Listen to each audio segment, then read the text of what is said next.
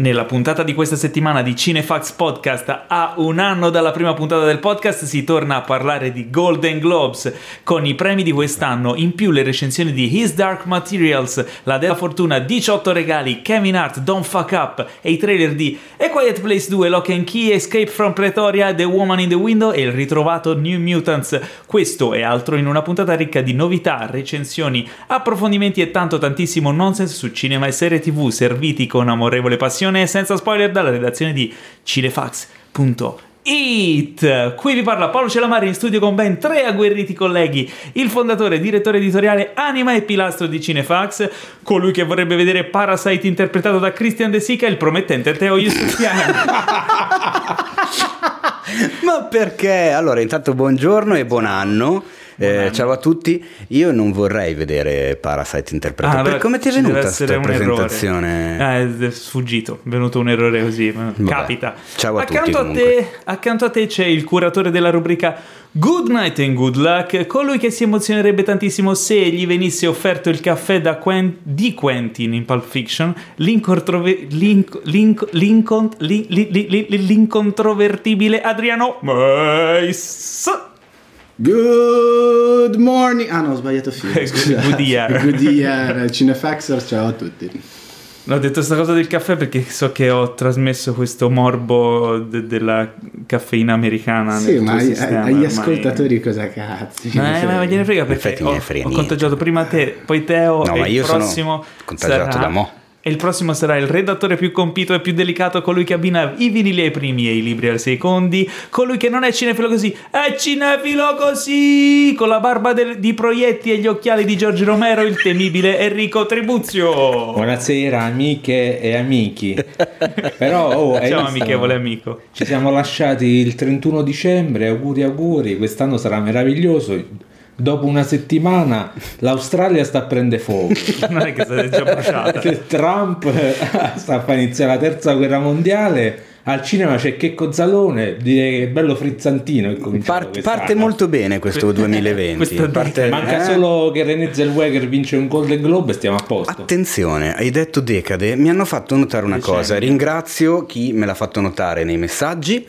Eh, la nostra ignoranza effettivamente ci fa dire decade, quando in, realtà, quando in realtà in inglese va bene decade, ma decade in italiano vuol dire dieci giorni, non dieci anni. Quindi... Ah, è vero. Eh, esattamente. E vuol dire Dice anche decennio. Eh, si dice Ah, decennio. non si dice decade. Non si dice decade, decade è un'altra cosa. Decadente. Ok, ok. Partiamo Allora, subito decennio. benissimo, è prima puntata dell'anno e facciamo già cagare. No, a me perché sta cosa Eh beh, dell'inglese. bisogna mantenere il livello sotto. Giustamente. Eh, Sta cosa dell'inglese ci sta fottendo un po' tutti. Anche io sento sem- sempre più spesso. E io apposta mi sono messo questa maglietta e- che non e non si si, vede può vedere, siamo in un podcast. vero. Le parole sono maglietta- importanti, Esatto. come Nanni parla? Nanni Moretti in palombella rossa. Dicevo, eh, sento sempre più spesso usare in italiano il verbo realizzare usato come realize eh, inglese, cioè eh, Ah, affermarsi. Ho- ho capito. Capire No, qualcosa. capire. Ah, capire. Ehm, Ah, tu Ho realizzato- ho realizzato tu che, che non mi sono allacciato le scarpe. Cioè, ho realizzato che sei un coglione. Ma è sbagliato o, o- o sbaglio io? O si può usare in Mm, italiano? Oddio, insomma, no. Oddio, va, credo sia sbagliato. Che sì. se- Ok, date tempo una decade e Ecco. sarà, e sarà Però guarda che in realtà la Crusca ci ha già insegnato, l'Accademia della Crusca ci ha già insegnato che... che la crusca È un'altra, non- Esatto. in- ci insegna altre cose la crusca in Ok. quanto cereale. Ehm, che comunque un termine, l'italiano è come tutte le lingue in continua evoluzione. Mm. Quindi un termine assume quel significato nel momento in cui la società lo prende per buono con quel significato.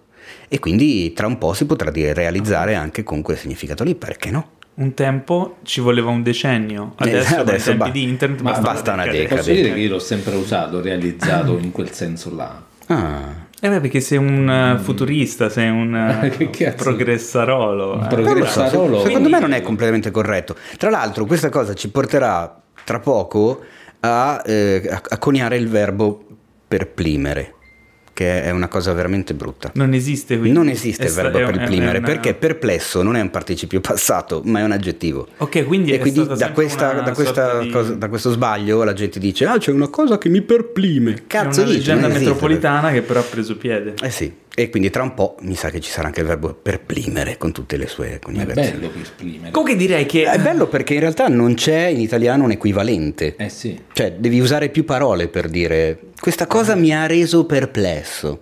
Non c'è un... Eh?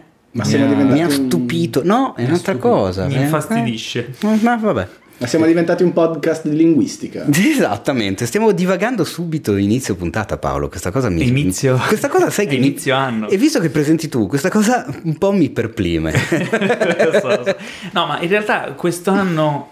eh, intanto vorrei fermarmi un attimo prima di partire, che abbiamo un sacco di cose fighe da dire. È stato un anno di podcast. eh, è, è stato molto bello, ne abbiamo parlato nella scorsa puntata e siamo molto carichi per questa nuova annata che però non stravolgerà il podcast. Il podcast sarà sempre più o meno uguale, a meno che insomma non in- inseriremo, come è stato il processo dell'anno scorso, nuove rubriche, nuove cose interessanti, eccetera. Quindi siamo carichi, siamo pronti a partire e come tutte le settimane partiamo con le vostre domandone. Secondo me si potrebbe inserire una nuova rubrica, Che- la hai rubrica delle idea? bestemmie. No, I film quello- che quando li vedi dici gente po- capito? Che sbotti al cinema. Potrebbe essere. rubrica sarebbe, dei pie- sarebbe piena di la rubrica dei beep.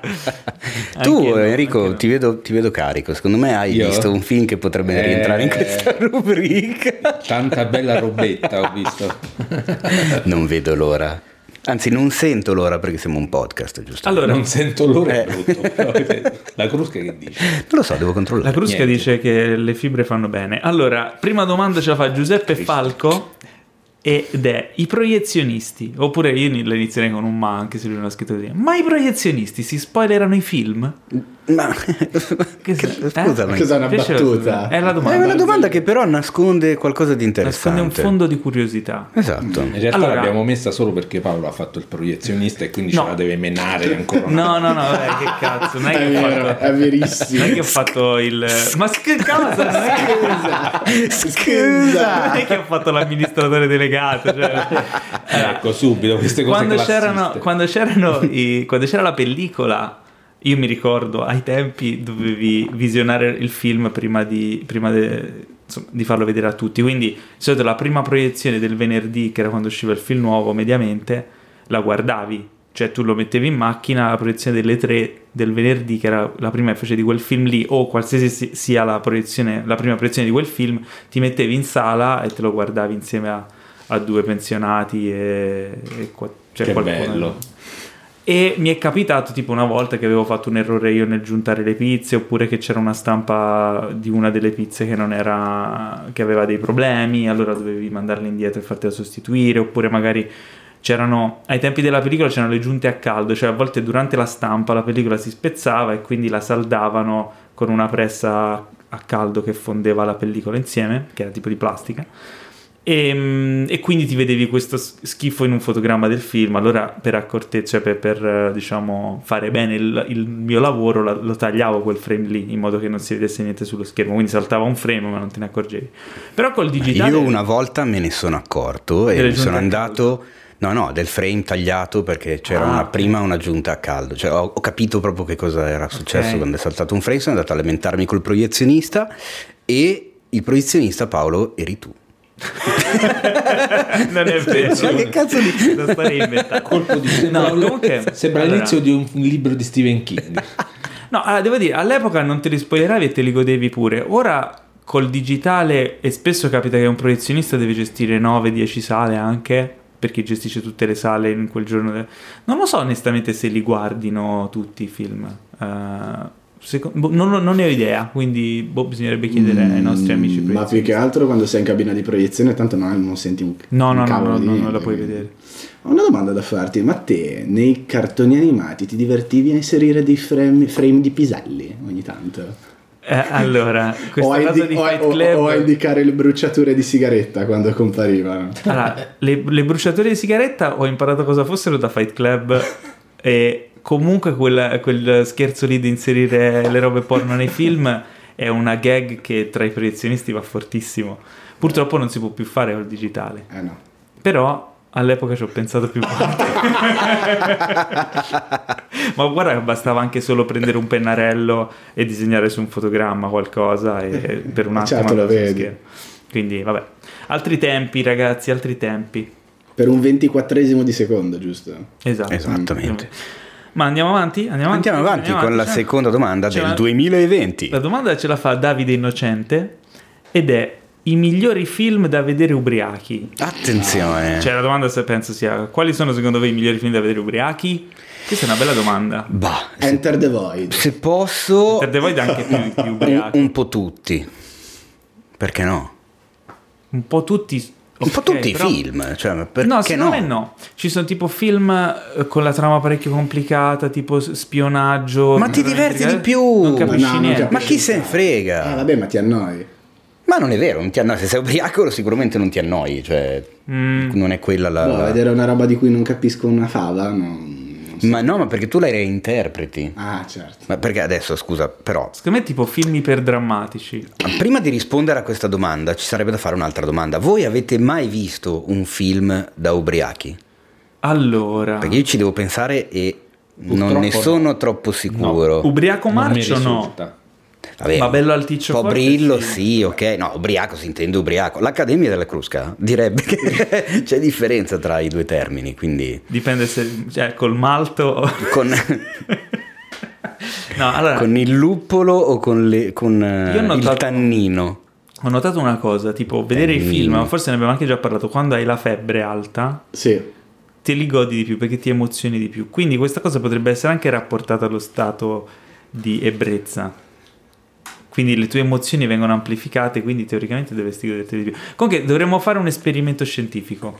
Per- esatto, per Eh, il bene della collettività, provare a vedere un film da ubriachi e scoprire com'è. Ma Io l'avevo, io l'avevo anche già detto forse durante una puntata del podcast. Io l'ho visto un film in sala che ero bello andante. Tra l'altro, entrando in sala c'era lo stand del caffè Borghetti, ragazzi. Cioè, Ah, ero no, già, vabbè, e- grandioso. allora, Che ero, è? ero già arrivato che ero, stadio ero- ero proprio- Infatti sì, Caffè Borghetti per me è curva sud piena, cioè subito. Ma poi oggi se non ci mette il caffè dentro, qualsiasi cosa. non è- Ormai È che eh, sono arrivato io al cinema che ero già bello pieno. Sono arrivato davanti alla sala, vedo Caffè Borghetti. No, ho detto, vabbè, è un segno del destino. Ho arraffato tipo campioncini come se non ci fosse un domani. Erano le, bogli- le bottigline. E sono piccoline. entrato a vedere eh, Sole a Catinelle.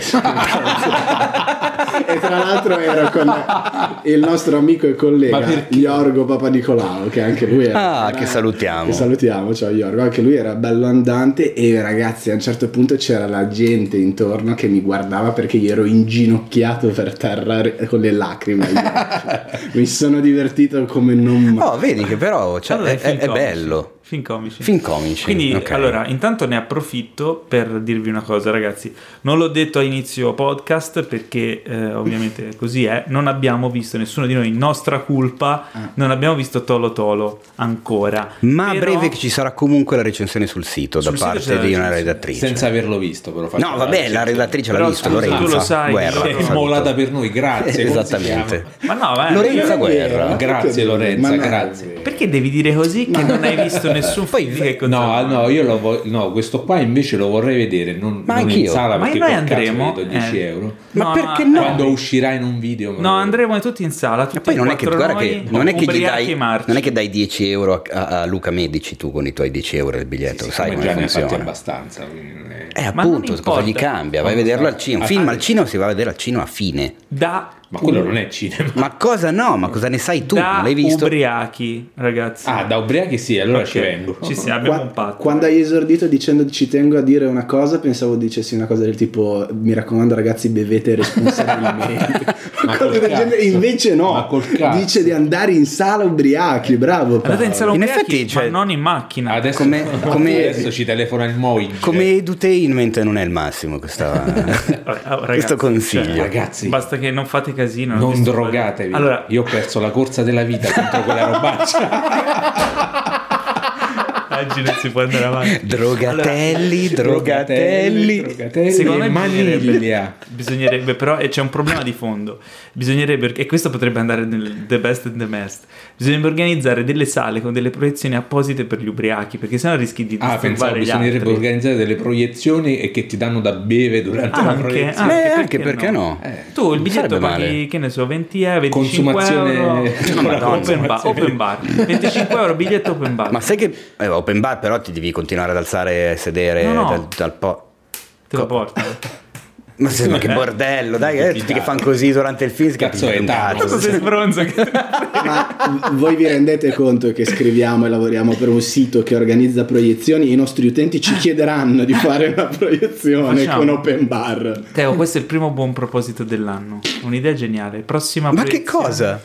Prossima proiezione di Cinefax. Tutti ubriachi. Proiezione ubriaca. Ma tu sei fuori. Ma è ingestibile una roba del genere. Forse. Ed è veramente molto pericolosa da fare. Guardando Animal House. A quel, Ah, punto- Eh, vabbè, bello, certo, bello. eh, allora a a quel posto. punto tutti Toga, Toga. No, la cosa figa sarebbe da fare guardando, non so, Dobbiamo fare per forza. persona di Ingmar Bergman. Allora, ragazzi, No, no. Dove non puoi sbracare, cioè, No, no, no. lo fai al contrario. Conteniamoci un attimo. Allora, intanto facciamo un appello a, alla mm, Caffè Borghetti. Vogliamo come sponsor dell'evento. E, Vogliamo i e poi ne parliamo, poi ne parliamo, ragazzi, poi ne parliamo. Allora, c'è un'altra domanda, ragazzi. C'è un'altra domanda è. eh, per Golden Globes quest'anno ci si riferiva alle tette di Salmaie e ce la, Questa ce la fa dei Paolo, c'è- no, non è vero, non... sei una merda, non l'ho fatta io questa domanda, te la sei inventata tu e me l'hai a- a- accreditata. Vabbè, ragazzi, questa è una domanda oltraggiosa, intanto direi, e la risposta ovviamente è sì. Ma passiamo avanti. Eh, allora, ma, lo sa anche, ma lo sa anche la cara che Salma, se no non si sarebbe messa un, un reggiseno a terrazzo. Cioè, che quello non era un Ma balconcino, era una 53 roba. anni quella donna, ragazzi. Quanti? 53. E ogni anno, Madonna, cioè deve, sono 26 e 26 praticamente. ogni anno deve rifare la metratura al catasto. Vabbè. Allora, Le vogliamo comunque sempre tanto bene. Questo era un po' Sì, un aggancio, la domanda era falsa, l'ho scritta io ed era un po' un aggancio. Non se n'era accorto per- nessuno, No, poi. non se no, l'ho specificato perché sennò pensavano che davvero che Teo facesse questo tipo di domande, non lo fa mai. Ehm, era un aggancio per passare ai Golden Globes. Casto e puro. Ai Golden Globes, nelle news. Golden Globes. Eh, sì. I Globi Eh, d'Oro. Ci sono stati i Golden Globes. Ehm, premio molto importante. Allora, io devo dire la verità. Preferisco i Golden Globes agli Oscar. Go- Golden Globe. Come atmosfera, più di dici? uno. Come, No, pre- i Golden come Globe. Ho cerimonia. messo la S a posto. Ma come cerimonia Come, come cerimonia e anche come premi. Come cerimonia sicuramente più frizzantella e più... Ma no, ma poi è più divertente perché loro mh, cenano e bevono. e la cosa sempre divertente dei Golden Globe è che eh, più passano avanti i premi, cioè più passa il tempo e più salgono quelli che prendono gli, ulti pre- gli ultimi premi, più salgono quelli che stanno bevendo da due o tre ore. E poi infatti si vede, cioè si, si nota la cosa. Quest'anno Tom Hanks l'ha anche dichiarato che aveva bevuto un po', cioè aveva gli occhi lucidi, ha straparlato, ha detto qualche cagata. Ha pianto, non si è Phoenix, perché. Phoenix- esatto, Phoenix non ne parliamo, ma Phoenix è, è sempre così anche da sobrio, Minchia, quindi ragazzi, c'è problema. Che spostato. Sì, assolutamente. Però è divertente proprio per quello, perché è informale, sono tutti un po' più rilassati, meno ingessati, si, si sbevazzano. Sì, poi se ci e bu- capita che dicano delle c- grandi cose strane che agli Oscar non direbbero mai. Mi viene in mente anche l'anno scorso il discorso di Christian Bale, che non era Che ha ringraziato fatto Sa- male, che ha che ha ringraziato ringraziato Satana Satana. come ispirazione per Dick Cheney in Vice, ma anche che ha detto proprio io non sono bravo a fare queste cose perché faccio sempre delle figure di merda, guarderò mia moglie per capire quando sto esagerando e quando no. Un discorso del genere agli Oscar non lo sentirai mai, ma i Globe sì. Invece quello che ha esagerato di più quest'anno è stato credo Ricky Gervais. Ma che in realtà, se tu ti ricordi i discorsi degli altri anni, non è che ci andava così leggero anche gli altri anni, cioè, poi ha fatto vabbè, scalpore cioè, quest'anno, ma... Quello sulla... allora, no, ragazzi, se non avete visto andate sul sito di Cinefax, c'è anche la versione sottotitolata. Ehm, cioè, qu- ha fatto la battuta sui film sui pedofili arrivando ai due papi. Sì? Vabbè, con inquadrature quella era facile. bellissima. Ma quella più che altro è quella su Apple. Sì, con, con Tim Cook con inquadrato. Tim Cook che- Ma io ho visto il terrore negli occhi di Tim Cook perché l'hanno inquadrato quando ha appena nominato aspettavo. Apple e il suo sguardo era da "Uh, che figo, sta parlando di noi" e immediatamente si vede che ha fatto il pensiero Oh no. porca puttana, sta parlando di noi". Cioè, proprio hai visto che ha cambiato faccia subito. E insomma, sì, dai, ci è andato leggerino. Beh, Ma è Ricky Gervais, noi lo amiamo per quello. La, la paragonata all'ISIS. Esatto, è all'ISIS, esatto. Eh, insomma, no, è stato abbastanza. E anche Tom, ehm, Tom Hanks alla fine, insomma, c'aveva una faccia che non era. Vabbè, ragazzi, cioè, Che però ricordiamo era un po' ubriachello. quindi- No, non è vero perché era il disco del monologo d'apertura, quindi no. Ma magari lo era. Però lui ha esordito, Ricky Gervais ha esordito con ragazzi, sono solo battute, tanto prima o poi tutti dobbiamo morire. Tan- moriremo tutti presto. E non e non ci sono sequel, e ha non ci detto. sono sequel. Eh, no, Eh, è c'ha stato- ragione. già lì è partito col botto, secondo Eh, me. e, poi ha, e poi ha chiuso col botto, direi, perché ha concluso dicendo: Quando venite sul palco, non, non approfittatene per fare discorsi politici, ringraziate il vostro agente, il vostro Dio e andatevene a fanculo. Sì, perché ha detto non, siete, non conoscete il mondo reale, non siete nella posizione Sì, di dare insegnare- al pubblico nessun, nessun tipo di lezione su esatto. nulla, Esatto. che non è male. E tra l'altro l'ultimo premio, eh, quando ha, in- ha introdotto... Lei, l'innominata. Ma, ma adesso io ade- faccio una piccola parentesi personale. Ma è possibile che io mi faccia tutta la notte sveglio per i Golden Globe, per gli aggiornamenti in tempo reale, le cose, e dopo tre ore di cerimonia, che non ce la sto facendo più, mi sento dire dopo. adesso sale l'attrice di Bird Box. Mi è venuto un colpo. Non Dai, ci volevo credere. Sandra. Sandra. No. Sandra E ci sono, ci sono rimasto veramente male. Cioè, ma perché lei a presentare l'ultimo premio? Comunque ha introdotto lei dicendo salirà un'attrice che ha mm, recitato in Bird Box un film dove tutti per sopravvivere fanno finta di non vedere. Un po' come avete fatto tutti voi con Harvey Weinstein. Che non è stata affatto male come battuta. È calato il gelo nella sala e... Però è stata un'ottima accoglienza per quella lì, perché è entrata nel silenzio totale, senza applausi, senza- con la gente imbarazzata che non sapeva se applaudire o no. Quindi bravo Ricky, l'hai presentata perfettamente. Ah, eh, è andata così. Ma quindi sti Globe? Premi, premi. Allora, Premi posso dire da subito. io sono super curioso. Come in che senso? Perché Perché, non sai- non sai nulla, non No, sai no, com'è no, andata. no, sono super curioso di vedere quel film. Di vedere 1917? Eh, sì. Ah, eh, Ah, sì, beh. certo. No, io volevo partire dal- da, da- da quello a cui è andata male. Ah, male. Eh, The Irishman, non ha visto niente. A me non è che mi ha stupito questa cosa. A me sì, ma an- con tempo no, perché c'è tutta la questione del... Io sono convinto che c'entri la questione del, Di Netflix? de- di Netflix e della corruzione dei giornalisti che è venuto fuori il bordello a metà dicembre. Perché guarda caso, storia di un matrimonio, i due papi, Dolemite is my name, The Irishman, insieme avevano 17 nomination, hanno preso un premio solo. Per? Eh, per storia di un matrimonio, Laura Dern come miglior attrice non Ah, è vero, protagonista. sì. Che tra l'altro se l'ha anche meritato. sì. Assolutamente, e Certo, secondo me quella più, sì. cosuccia c'entra perché è venuto fuori il bordello che hanno pagato i viaggi, pernottamenti di lusso, regali, Disney World, eccetera, ai giornalisti per le proiezioni di quei film. Hanno un po' esagerato rispetto a quello che fanno gli altri studios, era venuto fuori il casino e a quel punto già all'epoca io mi sono detto questa roba qua comunque secondo me peserà perché i giornalisti che poi votano, Mm. quelli che fanno parte della Hollywood Foreign Press che assegnano i Golden Globe, piuttosto che magari passare per quelli venduti, cioè che votano il film perché hanno ricevuto quello, evitano e votano qualcun altro. Ha e senso. guarda un po', uno su 17. ehm, Chi non troppo so. vuole, nulla stringe. Se, se ci aggiungi anche la credine pregressa derivata dalla politica distributiva di Netflix, Attenzione, la credine. La credine, La cre- no, ma senza Come- apostrofo. Come parli eh. forbito. Senza apostrofo, la credi. No, la- sono, sono dottore eh, Ah, mi scusi, dottore. di sto cazzo. E invece, e invece, invece, appunto, i film che sono andati meglio sono appunto 1917 di Sam Mendes, questo film sulla prima guerra mondiale con questi due ragazzi che devono consegnare a tutti i costi un messaggio pena eh, la morte di 1600 loro compagni, con la fotografia di Roger Dickens che pare sia costruito tutto come se fosse un finto unico piano sequenza e quindi Ma dove... basta questo, questo finto unico piano sequenza. Ah, Vabbè, eh, ma l'hanno fatto in due, usi, cioè eh? non è che l'hanno fatto in chissà ma quanti. sì, ma tutti poi concentrati negli ultimi anni. Ma non è vero. Ma non è vero, non è Beh, Birdman cioè, ormai è un po'... No dalla gola è del 48. No, no, dalla gola, infatti, Eh. tra, tra l'altro poi Hitchcock ha detto, vabbè, non lo farò mai più un film in piano sequenza perché è una stronzata. È una rogna. No, è una stronzata perché l- l'unico, eh, l'unico eh, come ti posso dire, l'unico settore va, che, che car- caratterizza il cinema, cioè proprio come cinema, perché tipo, la, la sceneggiatura deriva dalla letteratura, la fotografia dalla fotografia. Stai dicendo una cosa che disse anche Tarkovsky, eh? Il montaggio. Esattamente. Sì, però Henry, non ti confondere perché all'epoca di Hitchcock lui non poteva muovere la camera più di tanto perché eh, era un, un frigorifero su, Eh, su sì, ruote. poi c'era, era pieno di cavi per Era un terra. bordello, c'era c'aveva i magazzini da 20 minuti, doveva fermare cioè, 11. 11 minuti, nemmeno Figurati. 20. No, ma Quindi aveva un sacco di limitazioni tecniche. Adesso in un piano sequenza tu effettivamente il montaggio lo fai in camera, cambiando le inquadrature e muovendo la camera, quindi è difficile.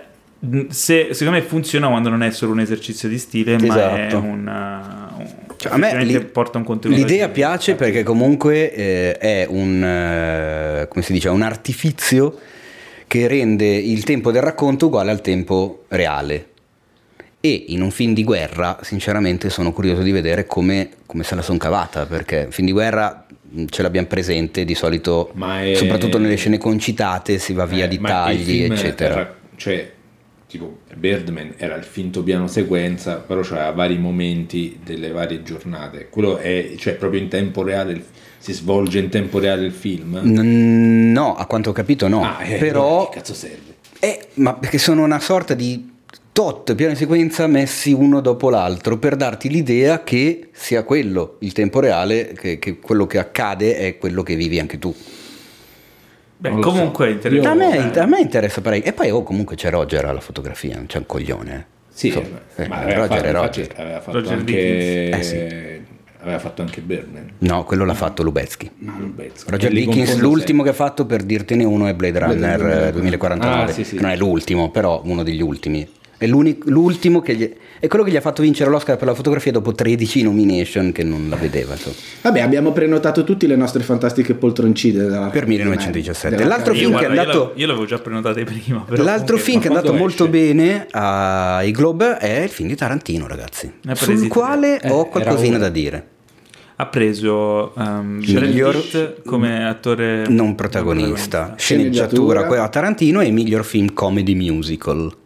Eh, ci sta. Ci sta, direi. Eh sì. Assolutamente. Sono d'accordo. E se posso, volevo no, dire una cosa al mondo.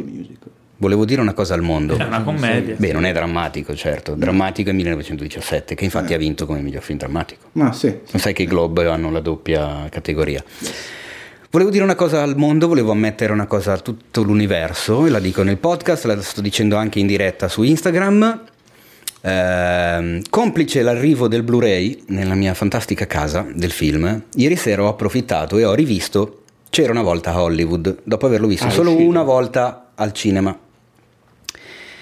Devo ammettere che quando l'ho visto al cinema e ne ho scritto la recensione, ehm, non ci avevo capito un cazzo. Oh, bravo, questo ti fa molto In che senso, scusa? Nel senso Non lo- non che la dico, non lo fanno eh, tutti, la- l'avevo, ritenu- l'avevo vissuto come un po' farraginoso, che non entra mai nella situazione, un po' lentino, l'avevo trovato completamente diverso da quello che mi aspettavo ed è stata l'aspettativa a, a mettermela nel culo fondamentalmente.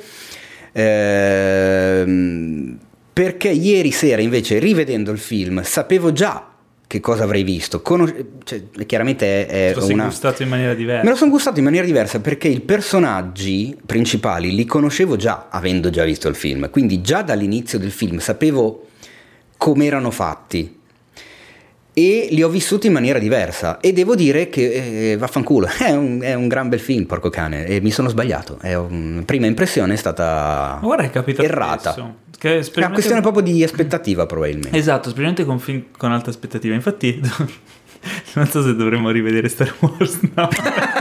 che ancora non l'abbiamo visto, No, non no, l'abbiamo ok. ancora rivisto. Eh, vabbè. Eh, vabbè, ma io Però- lascerei perdere. eh. Allora, eh, c'è vogliamo sta- dire qualcosa? Di, di c'era una volta Hollywood. Ah, Eh, non so se hai notato, c'erano delle, delle chicche quando, quando lei, Sharon Tate va a riportare il libro che aveva preso in prestito nella libreria Sì? lì di, di Los Angeles, che il libro che lei riporta indietro è Tess, Sì. de- che è il film che farà poi Polanski. e che dedi- dedicherà alla moglie. Sì. E tra l'altro cioè, lo dovrei rivedere perché non mi ricordo bene in che punto stava, però l'avevo intravisto, mi sembra di aver visto il, il fal- la statua del, del falco del, del fal- il maltese Falcon si chiama in inglese, in italiano Il il, mistero, il no, mis- il mistero del del falco si chiama, il film con Humphrey Bogart e io sapendo cioè, la maniacalità di Tarantino, credo che quello sia il prop proprio originale degli anni 40. Ah, Bisognerebbe indagare. su Potrebbe questa cosa. essere. E soprattutto c'era poi, per farvi capire la malattia di, di Tarantino, ehm, il Terry che aveva la casa di Polaschi nel film prima Sì. di lui. Questa mi sa che me l'hai raccontata un te- in separata sì. sede. È praticamente un Terry di cui non- mi ricordo il cognome, che è un produttore musicale, eh, le cui canzoni stanno anche nel film, tra l'altro. E devo andare a vedere chi è questo Terry perché non mi ricordo il cognome. Eh, praticamente il pianoforte che sta nella casa di, di Polaschi e Sharon Tate. Tarantino ha detto che è il pianoforte della casa, cioè non è un pianoforte di scena, era proprio il pianoforte dove questo Terry componeva le canzoni e dove suonava anche Polaschi e Sharon Tate alle feste, così. E, e lui l'ha lasciato perché si evidentemente sul set eh, creava questa atmosfera di, di verità. eh, Non lo so, eh, io poi anche quando- una, certa quando- di, di una, una sorta di, di- di- di reverenza nel- nei Sì. confronti dei- degli oggetti di scena che non hai, secondo me, quando ci sono dei prop, eh, delle repliche, delle cose costruite. Un po' come la chitarra di, di Hateful Eight. Ecco, forse in questo caso diciamo che No, gli è andata meglio al l'hanno pianoforte. esatto. La chitarra di Eh. Hateful, per chi non lo sapesse, era un eh, prop preso da un museo, era una chitarra antica. Era una, una. Martin del 1860 e qualcosa. E quando eh, L'hanno sbriciolata. eh, Kurt Russell la, la- la distrugge e non sapeva che fosse... Cioè pensava fosse un prop da... In realtà doveva, doveva esserci uno stop per dare modo di cambiare la chitarra e fargli distruggere il prop, quello preparato alla, alla- alla- alla distruzione. Ma mh, non c'è stato Non lo stop e lui ha devastato la chitarra e nella scena si vede anche la- l'espressione di Jennifer Jason Leigh che impazzisce perché capisce il danno lei, lui invece non sapeva nulla e Tarantino pare che si è messo a ridere parecchio di questa cosa. La, la Martin ha detto che non presterà mai nessuno strumento musicale a nessun altro.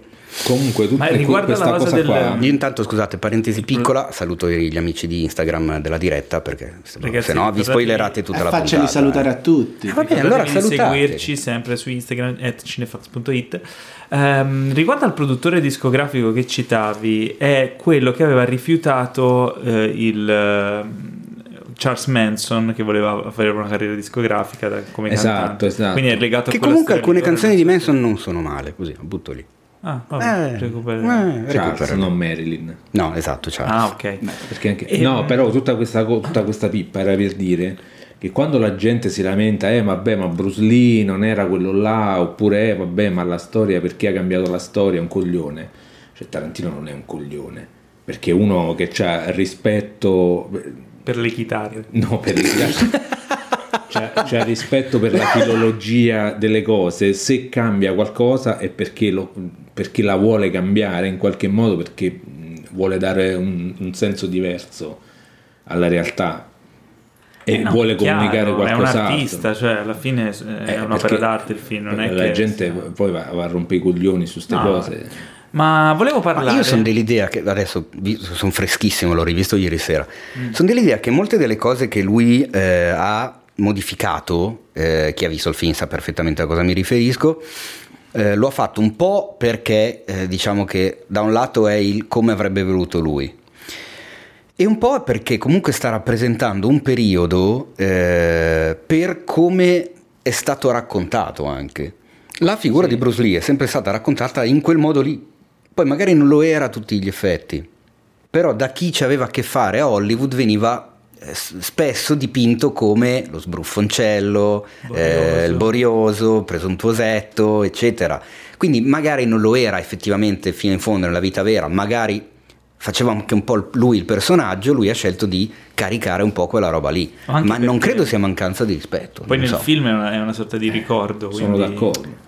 È un po' Esatto, la è, di- è un ricordo del personaggio di Brad Pitt, che quindi anche lì magari Ma lo ha filtrato con, eh, con il suo punto me, di vista. Cioè, da, da fan eh, sfegatato di Bruce Lee a me non ha dato fastidio. Cioè, e alla, alla sorridere. figlia un po' sì. Eh, la figlia era un po' No, perché la figlia è la figlia, sono i sentimenti, ragazzi, non si può Andiamo avanti con queste Sembra Andiamo hanno, ci hanno avuto pure Phoenix. problemi in Cina. Joaquin Phoenix Joaquin Phoenix. vince il premio Eh sì. meritato. Dai, Beh, sì, che, che gli devi dire? Secondo me sì. Niente. Applaudire. Beh, devo dire, allora, Aveva contro un Adam Driver imbarazzante, Ora, però, per- dolor- allora. però anche per età, per carriera, Adam Driver c'ha ancora un sacco di tempo. Dolori e- Gloria non l'ho visto, gli altri li ho visti No? tutti. Gli altri nominati sono eh, Le Mans 66, Storia di un matrimonio e i due papi. E, e tranne appunto Banderas in Dolori Gloria, negli altri direi che comunque era una sfida bella. Sì. Eh sì, Sì, no, ma quest'anno a livello, ragazzi, io lo dico da sempre. Cioè, è da metà anno che dico che è un 2019 della Madonna. No, Quindi, però direi che se l'è meritato, ragazzi. sì, secondo me sì. Io non ho visto Le Mans 66, non ho visto i due papi, ho visto Dolori Gloria, ho visto Storia di un matrimonio. Banderas, appena l'ho, l'ho visto a Cannes, subito, appena uscito dal cinema, ho detto la- qua ha fatto un'interpretazione spettacolare e infatti vinse a Cannes la, la palma come miglior attore protagonista. Ehm, Driver, ripeto, eh, lo sappiamo tutti ormai, è un attore eccezionale, c'è soprattutto due o tre scene in cui in storia di matrimonio è qualcosa di devastante. Christian Bale penso abbia fatto una delle migliori interpretazioni da mm, tanti, Figurati. tanti anni. Mm. E Jonathan Price eh, anche, cioè, però Signor effettivamente Joaquin Phoenix ha fatto una cosa che aveva un È anche un ruolo che ti permette di eh, dare molto di più rispetto agli altri che abbiamo elencato, perché comunque un ruolo così assurdo, così fuori dalle righe, così ultra caratterizzato, perché stiamo parlando di un perdente con una malattia mentale, Sì. con- cioè nel senso è tanto stratificato e quindi permette all'attore di, uh, di strafare volendo, di, di- di dare tutto se stesso. L'avete vista l'intervista a Joaquin Phoenix a fine serata? No. Che si è lamentato perché ha detto che lo hanno, eh, No, gli hanno fatto lo hanno convinto domanda. col tranello. No, gli hanno fatto la solita domanda tipo Ah, sì. ma cosa... Come eh, ti sei preparato? Come ti sei preparato? E ho detto no, davvero devo rispondere a questa domanda, dai basta, sono sei mesi che rispondo a questa domanda, ma, sul, ma davvero non potete andarvi a vedere quelle... No, davvero, ci l'ha trattati malissimo. E poi l'ha risposto, un po' così, scherzato. Poi ha iniziato a parlare di altre robe, ha parlato, poi ha iniziato a parlare di, di politica, di robe, cioè di forse disastri ecologici. E a un certo punto fa, ah, la mia publicist eh, mi sta dicendo che è meglio se me ne vado. allora, e, allora- via, e mi sa che allora è stato in un'intervista seguente che si è lamentato perché eh, ha detto mm, che lui aveva già chiarito il fatto che non voleva rispondere alle solite domande alle quali risponde da mesi e che lo hanno convinto ad andare in conferenza stampa con un tranello. Dice, vabbè, Soffre di, vabbè, ma soffre di manie di persecuzione. Ma Ma no. a proposito di Price, che citavamo prima, chiedo a voi due, che siete forse anche Enrico, non lo so, che siete ispanofili o comunque Mhm. parlucchiate lo spagnolo. Eh, Io non- che cazzo ne so. Ho detto forse, eh, non lo so, ho detto forse Enrico. Madonna. Comunque, eh, ho avuto l'impressione, io non conosco lo spagnolo, vedendo ieri sera i due papi, che abbia fatto un lavoro molto buono sulla parte dello spagnolo a dispetto, a discapito invece dell'italiano. Sì, è vero, ma secondo me è voluto, perché il Papa è argentino, non è italiano. Quando lui parla italiano non è che lo parla benissimo. Sì, ma lo parla decisamente meglio rispetto a come poi è stato portato in scena. Si è chiaramente Price. preparato di più sul, sullo spagnolo. Tra l'altro parla con l'accento argentino. Cioè, Eh, eh, quello è il punto, è quello il punto. Ci sta. Tu questa cosa l'hai chiesta a me perché io conosco lo spagnolo ma non non ho visto il visto il film quindi non ti so rispondere. Eh vabbè, ma perché io sono convinto che tu sia sempre sul pezzo. Quindi... No, no, capito, secondo me ha un fatto, fatto un gran lavoro. Poi sono belle anche le scene in cui lui e Hopkins parlano in latino. Sì, è meraviglioso. Sì, sì, fantastico. Sì, c'è, un, eh, c'è una bella miscellanea di lingue in quel film. Cioè, Mm. si parla latino, si parla inglese, si parla spagnolo, si parla italiano, butta un- qualche parola di tedesco, eh, Hopkins. Sì. Quindi è anche bello per l'aspetto linguistico. Pote- hanno fatto un lavorone, eh, nulla da dire. Potevano fare qualcosina di più, secondo me, per, per gli attori navigati che sono. Non lo so. Altra sorpresa dei Poi Globe, secondo me, è stata la vittoria di, del caro Taron Egerton nei panni di Elton John. Egerton, ma porca puttana, ci fosse una volta che lo azzecco. Taron Beh, Egerton nei panni di. Elton John in Rocketman, finché a me è piaciuto parecchio. Minchia, bellissimo. Eh, c'è- ho, ho- letto che c'è chi lo paragona a Bohemian Rhapsody, secondo me. No, ragazzi. Secondo me, ecco, Allora, è un quello, fi- allora è un film di merda. secondo me quello è uno che lo ha visto ubriaco, tornando al discorso di Bria, perché è impossibile paragonare due film, sono completamente Sono diversi. di due, proprio due categorie. Cioè, No. ma come affrontano la cosa, cosa raccontano, come scelgono di raccontarla, co- cioè, ma veramente, vabbè. No, comunque aspetta, eh, modifico quello che ho detto prima che mi qualcuno mi voglia spellare. Non è un film di merda, è Bohemian Rhapsody, è un film mediocre. E Eh, concordo. Retti- rettifico, mi sa che concordiamo un po' Sei un tutti qua. pavido, assumiti le tue Sei un, sei un, sei un paguro. Cosa fai come Werner Herzog che quando volevano fare il baby sei, sei un digitale? paguro, dici le cose poi ti nascondi nella tua conchiglietta, ti Ah, nascondi vero, sotto la no, Ma sabbia. non è vero, sai benissimo che se io devo dire qualcosa la dico. Lo so, ti sto prendendo per il culo, dai, insomma. Comunque, il caro Eger- Egerton eh, è stata una delle maggiori sorprese della serata perché gli analisti avevano individuato in Leonardo DiCaprio e Eddie Murphy i principali ehm, favoriti alla vittoria del Globe. Io in realtà è spuntato fuori. Mi, mi sta un po' perplimendo. Io non ho visto Dolomite is my no, name, perché tu tutti sì. stanno dicendo ah Eddie Murphy finalmente è tornato a fare una, un'interpretazione come non succedeva da anni allora io, di- io voglio benissimo Eddie Murphy è uno dei miei attori e comici preferiti in assoluto ma non è mai stato un grande attore cioè non è che posso dire ah cazzo la profondità Eh, no. dello sviluppo del personaggio di ma no È, un cioè, co- no. è sempre stato un grande comico. un grande comico Dammi e- la metà, Eddie! Figlio Però- di puttana!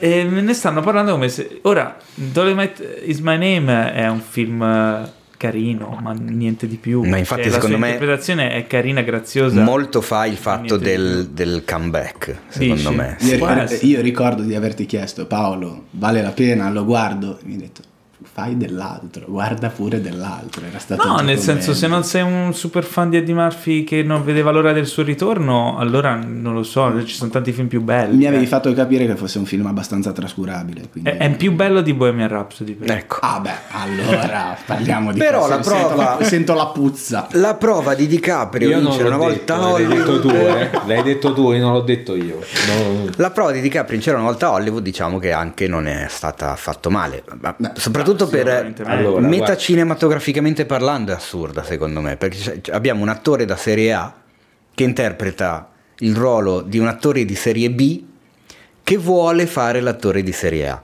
E cazzo, cioè, eh, non è facile.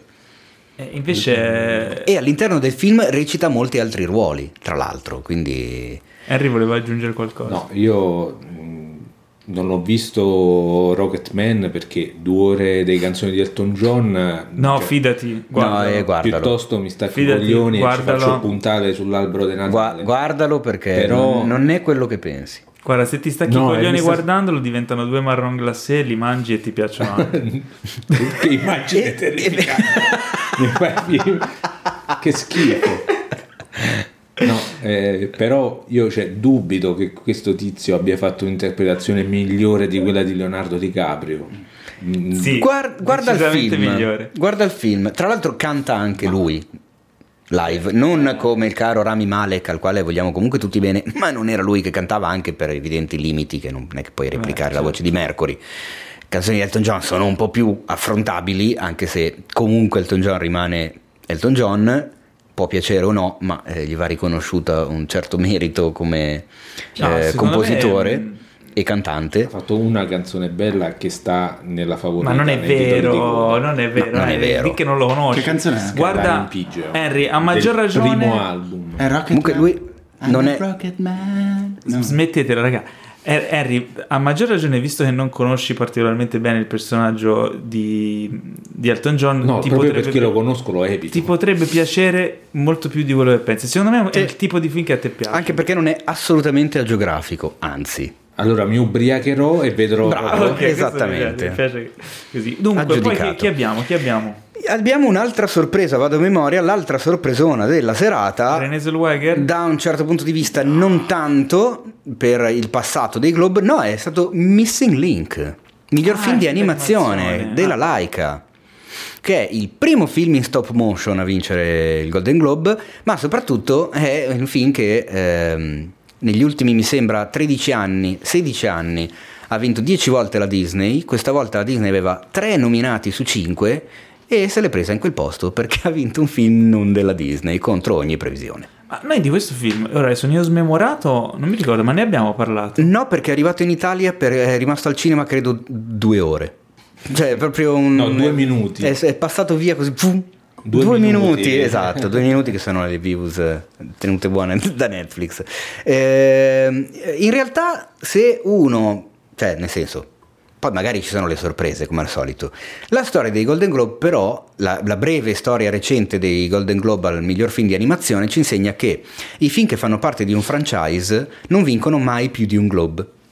Quindi o se vince il primo, il sequel o il numero 3 non lo vince. Se vince il 2, il 3 non lo rivince e Questa così è la via. cabala dei Globes. Cos'è? È, è sempre successo così. Vabbè.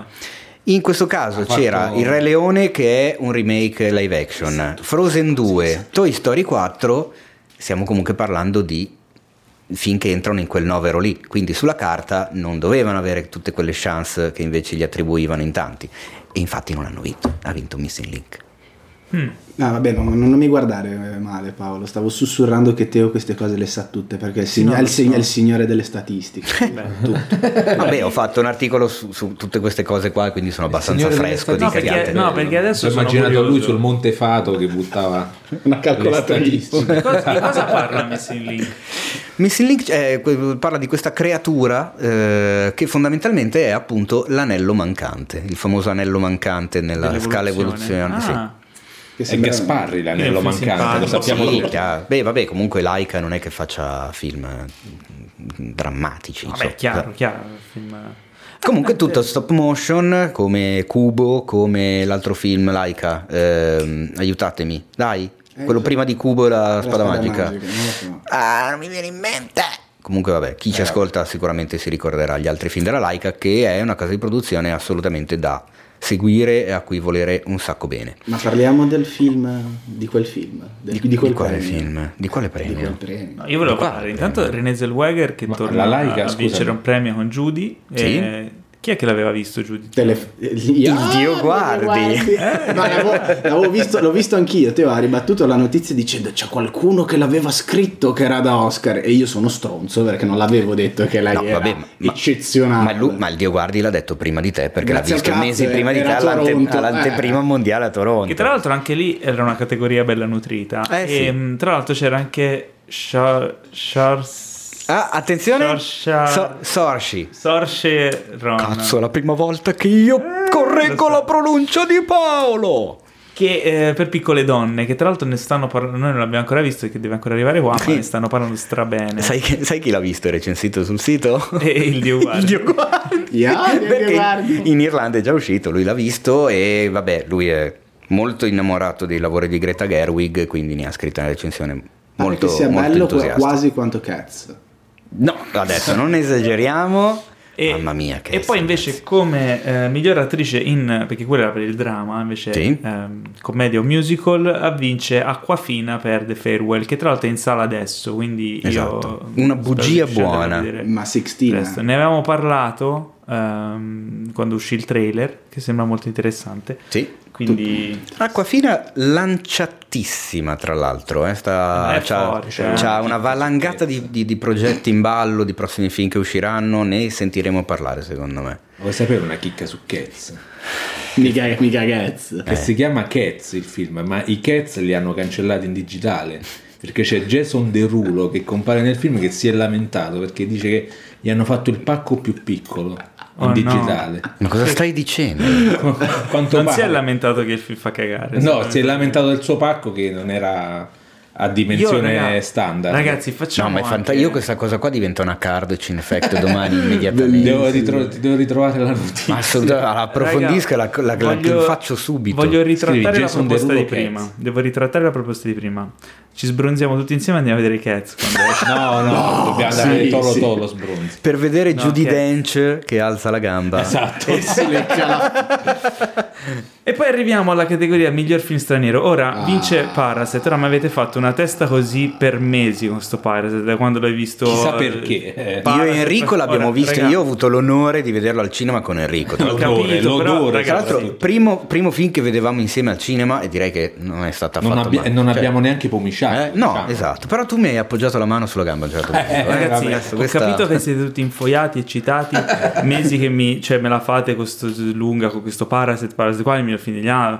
Cioè, ragazzi, ho capito, è vero, va bene, avete ragione. Parasite è il miglior film dell'anno. Fine. Andiamo. Io, so- io l'ho messo al secondo, andiamo- io l'ho messo al cioè, secondo pa- pa- posto. Parliamo di quest'uomo, cioè parliamo di, di, di di Bong Joon-ho? che, è- che è un eroe. Ti vedo, ti vedo, che- ti vedo No, preparato, no, allora, Mace, su no, Bong No, in Joon-ho. realtà- in Come realtà- mai? In realtà non ho più voglia. Spiegaci come mai sei così preparato su Bong Joon-ho. Ma in realtà eh, perché mh, sono tanti anni che, che lo seguo come regista. Lo stalkeri. No, nel senso che... Non- non ho- l'hai ancora raggiunto, Non ho, non ho la controprova di quanto sto dicendo, però... eh, Sei ferrato. No, non sono ferrato, è da quando ho visto il suo primo, il primo film che vidi fu forse Memories of, Mar- of Murder. Eh, Ah, era suo quello, ecco. eh, eh, non l'ho eh, ancora visto. Ma- Sì. No, no, no, però me lo ricordo perché eh, era una- uno di quegli anni che andai al Far East Film Festival Mhm. e c'era Memories of a Murder Oh. e tutti ne parlavano strabene e io tipo me l'ero perso, tipo era il giorno prima. Era Un facilmente... po' come Parasite quest'anno a Cannes, che Uguale. siamo andati via il giorno prima. È tipo una roba del genere. Il discorso è che se si conosce un minimo il, il cinema di Bong, era facilmente prevedibile che arrivasse dove, dove è arrivato. Perché lo, Non lo so, eh. Come fai a dire non lo so? Perché allora, oh, qui ap- apro una piccola parentesi su Parasite. Allora, l'ho visto e mi è piaciuto un casino. Eh, e mi ha fatto venire un sacco di voglia di ri- recuperare i suoi film precedenti fatti in Corea con attori coreani. Perché secondo me, e qui correggetemi se sbaglio, i film che lui fa con attori occidentali non funzionano allo stesso modo. Per un motivo. Ehm, gli attori asiatici hanno una. E comunque gli asiatici in generale, nella loro espressività, hanno una tendenza a caricare molto di più l'espressività, che Mm. fa parte della loro cultura, fa parte del loro modo di, espr- di esprimersi. E nel caso di un film, eh, specialmente quando lo vedi in lingua originale, questa cosa funziona. Mm. Ehm, quando invece vedi un film come Snowpiercer, ad esempio, Okja, Mm. dove vedi gli attori occidentali caricare l'espressività in quel modo lì, a me mm, mi fa un effetto contrario, mi fa un Mm. effetto di finto, cioè il tono mi crolla, è come se quella linea sottile di, di tono tra la commedia e il drammatico che lui sfrutta in maniera magistrale, in quel caso lì cascasse irrimediabilmente dall'altro lato e mi Mm, distrugge il no, film. io- Io ho, non ho, cioè, ho trovato mediocre Okja e non mi è piaciuto uh, Snowpiercer. Ah, per ma quel davvero? No, non sto dicendo che siano brutti, eh.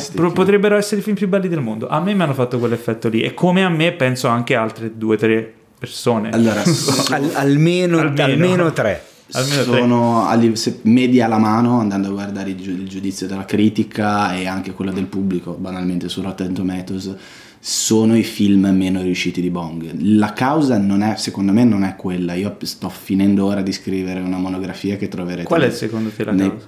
Eh, sono dei problemi di, stru- di struttura proprio a livello narrativo perché comunque ehm, i personaggi sia di Snowpiercer che di Okja come dicevi tu sono ultra caricati ma secondo me funzionano bene cioè la Tilda Swinton di, di- di- di- Snowpiercer. di Snowpiercer è strepitosa così come quella Però è un di cartone animato. certo ma anche, eh, anche, Invece- anche Jake Gyllenhaal in, in, in Okja è, è un Looney Tunes Pa- però funziona. Ma perché sono due, cioè una, una è, una disto- è una distopia orribile e inquietante, quella di Snowpiercer. Dis- Distopia. Distopia. Perché distopia? Distopia. Di siamo diventati anglosassoni in un Distopia, attimo. distopia. E, e l'altra è invece una favola, quindi ci sta che i personaggi vengano caricati tanto. Non lo so. il, il proble- il eh, problema, sì, il- probabilmente sì. Il problema eh, vero non ma- è quello, sai qual è il problema? Il, il gu- il gusto. Cioè, eh, sia Snowpiercer che Okja ehm, hanno una fotografia e un montaggio e soprattutto anche le scene di azione che non- secondo me non funzionano benissimo, specialmente Snowpiercer che cerca di adattarsi al palato americano, al gusto occidentale. Può essere. Invece lui è estremamente bravo a esprimersi con il linguaggio che conosce bene e raccontare le realtà che conosce bene, che sono le realtà sociali e le dinamiche della Corea del Sud. Infatti i film che funzionano meglio i suoi sono, erano, anche qui guard- media alla mano, prima erano eh, Memories, of Ma- Memories of Murder eh, e Ma- Madeo, Madre, e poi Parasite. Quindi tutte le sue produzioni coreane sono Una, intoccabili. una delle me. cose che mi è piaciuto più di Parasite, tornando al discorso che tu dici del, del cartone animato, no? Mhm. È che è girato come un anime. Mhm. Le inquadrature sono quelle da cui siamo abituati, eh, che siamo abituati a vedere dagli anime, Sì. o comunque quel tipo di gusto estetico e di narrazione visiva, no? Mhm. Eh, e lo usa in maniera strepitosa perché Mm. il modo in cui usa i dettagli, il modo in cui eh, fa delle inquadrature solo a delle espressioni dei personaggi ed è una, mm, cioè, è una tecnica che lui cioè, sfrutta in maniera magistrale. Cioè, la cosa secondo me è il è la, mm, la caratteristica che impreziosisce il film e lo fa arrivare a un livello stratosferico. Certo. Quindi ah, sono curioso di leggere la monografia che stai scrivendo. Mm, sarai, sa- sarai uno dei cinque che la leggeranno. No, perché- dai, almeno tra quelli che ci stanno ascoltando, almeno tre la leggeranno. No, perché comunque raccontare, comunque bene o male ho spiegato un minimo le sue origini, i suoi studi, da dove viene quest'uomo, quali sono i suoi punti di riferimento a livello cinematografico e poi comunque analizzare otto lungometraggi, anzi sette lungometraggi e un, eh, un- un segmento di un film a episodi porta via tempo, quindi è un articolone molto molto lungo, quindi quando lo vorrai leggere armati di pazienza. Va bene, va bene. Ci stai invogliando tantissimo. Forse non lo leggerò.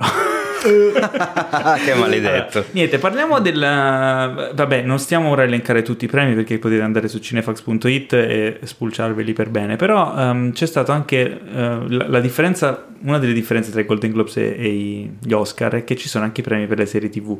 Vince come miglior serie TV drammatica Succession dell'HBO, serie che io non conoscevo, non ho visto, credo che debba ancora arrivare da noi, o sbaglio.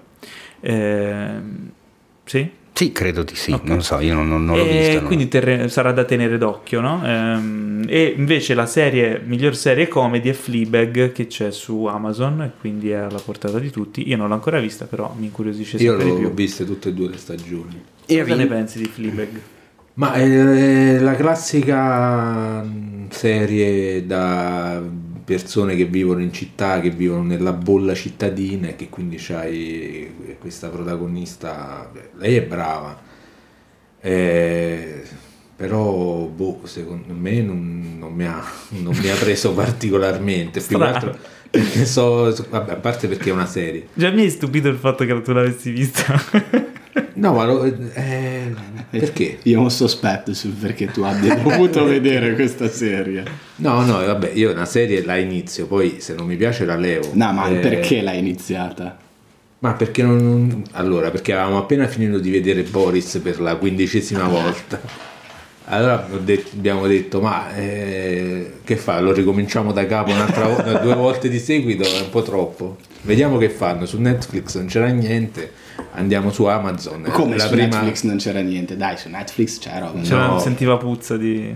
Se- no, par- no, ma io perché io le serie le guardo quando o pranzo o ceno, che sto a casa e quindi non, c'ho- non voglio roba troppo impegnativa, devo stare là una cosa che metti come sottofondo. Ma visto che prima stavamo... Ma allora forse è per quello che non ti è piaciuto. No, in realtà lo- No, no, no, in realtà il motivo per cui non mi è piaciuta, cioè non è che non mi è piaciuta, l'ho guardata, sono arrivato fino alla fine e non mi ha dato troppo fastidio. Però il Ah, classico... allora è promossa.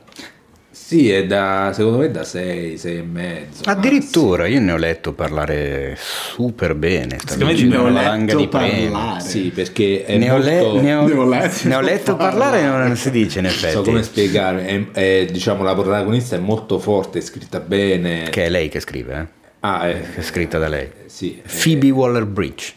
Sì, Eh, però ecco, è, è la- è il classico personaggio proprio da città, quello che vive nella bolla, eh, che ne- è ambientato in Inghilterra, mi pare, però poteva essere ambientato a New York eh, o in qualsiasi grande città d'Europa, fondamentalmente. eh, però non- non- secondo me non parla a tutti, Mm. Eh, non so come dirti, parla solo a quella bolla là di- delle persone super istruite. Ma poi se te vivi a Milano, non lo so sta cosa. Sì, io- Perché parli come se tu fossi il ragazzo di campagna, no? Eh, Ma lui lo si- è ancora io- dentro. Io dentro sono Lui un è ragazzo sempre di lì. campagna e soprattutto vivo in periferia, non vivo al È periferia, stai qua. E qua è periferia. Ma è, vabbè, vabbè. Comunque, eh, Eh, niente. vabbè, eh, Hai altro da aggiungere su Fleabag? no, è- è- l- non lo so, mi ha fatto lo stesso effetto fatto di cagare, storia del ragazzi. matrimonio.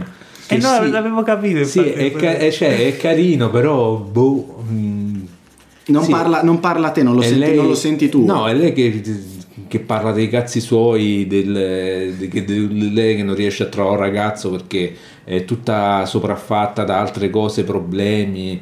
eh, Faccio sem- cose, vedo gente. Faccio cose. Vedo po'- gente, Mi esatto. ricorda un po' Girls, eh, detto così. Girls è molto bella come serie. Vabbè. Ma Va bene, beh, e direi che possiamo concludere. Probabilmente, Parentesi probabilmente non mi è piaciuta perché sono un uomo, alle donne magari piace un sacco.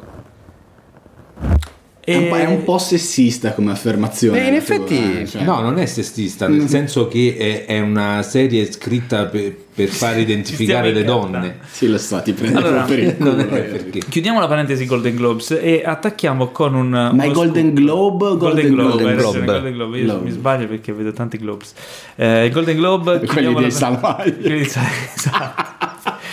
Ehm, E, parliamo di uno scoop che facciamo noi di Cinefax. Abbiamo saputo, per tutti coloro che ce lo chiedono da mesi, Esatto, che eh, The Lighthouse Ah. è già stato doppiato in italiano. Sì, ho fatto la, la- Sì. la news sul sito. Lo so, ma c'è chi non sa leggere. Ah, hai E ragione. eh, e. Poi, poi perché Oh. devi, poi, scusa, ma perché poi devi svelare che dietro all'account red- redazione in realtà c'eri tu. C'ero Con la- io? Con la tua lunga mano. Ah, hai La mano invisibile eh. del mercato. Ah, E comunque niente, quindi La mettetevi l'animo in pace, uscirà come io avevo sempre sostenuto. Eh, Quindi, ragazzi, smettetela. Scrive. Ma Di sai che li, chiedere- li vedo anch'io. Smettetela di chiedermi quando verrà distribuito in Italia, perché non lo so, però possiamo dire che uscirà presto. Tra l'altro volevo rispondere a tutti quelli che eh, hanno risposto alla notizia del doppiaggio. Ah, minchia, ma ancora? Ah, aspettate i film doppiati, cavernicoli, coglioni. Allora, la notizia non è il fatto che abbiano... Certo, la notizia è il fatto che abbiano doppiato il film, ma la cosa implica che quindi il film verrà distribuito al cinema e come sempre accade verrà distribuito anche in versione originale. Quindi prima di commentare accendete quel cazzo No, di cervelletto che avete, ragionate, esatto, e poi magari commentate qual- Del- del dicendo re- qualcosa di Del resto interessante. sono degli omuncoli. Scendendo da quel- No, quella minchia vabbè, di piedistallo che vi costruite da soli tutti, con l'argilla. Saranno due o tre che hanno fatto questa cosa. Eh, lo sono quei altri- due o tre. I minchia. nostri ascoltatori, in particolare, non tutti quelli che leggono il sito, ma quelli che ascoltano anche il podcast, hanno un, un intelletto sopraffino. No, ma certo, e quelli che ascoltano il podcast sono tutti Esatto. i più fighi del mondo. Tranne quelli che guardano su Instagram, che sono un po' degli omuncoli. Però, quelli ma io li voglio quello lo sanno. stesso. Ma hai visto quanta gente che si è presentata Sono dicendo io sono un omuncolo? Sappiate che vi voglio tanto bene. Ah, tra l'altro bisogna organizzare, perché qua non si dice niente, lo ricordo, in, lo ricordo in diretta. Che cosa? Bisogna fare lo, spoil- lo spoiler special su Carpenter. Eh. Lo spoiler spoiler special su su Carpenter, Cosa vuoi in spoilerare di senso? Carpenter? No, vabbè, un, Uno speciale una uno special, uno- lo uno special Carpenter. Special monografia Carpenter. Figo. Eh beh, Così. l'hanno, Buoni propositi. l'hanno- Sarà- l'hanno chiesto. Sì, sarà- ma non parlate tutti insieme, si capisce una mazza. Eh, stavo parlando io, fatemi parlare. Allora parla. Parla. E dicevo che ci sono tanti no, omuncoli se che si sono tutti quanti, che si si sono tutti andate a fanculo. Tanti omuncoli vogliono lo special. Eh, monografia. l'hanno richiesto specialmente ovviamente alla persona di riferimento quando ma si parla allora, di Carpenter. Bisogna fissare una data perché io mi devo rivedere tutta la filmografia di Carpenter di Anch'io. fila. Ma è fighissima questa Oppure cosa. ce la vediamo Ubriachi. insieme e poi ubriachi Possibile. e poi facciamo lo spoiler special ubriachi. Mi sembra a me piace l'idea. anche a me. Allora, Teo, prima hai nominato Cubo e la spada magica, come Sì, si chiama? sì. Ok. che era diretto da Travis Knight. Sì.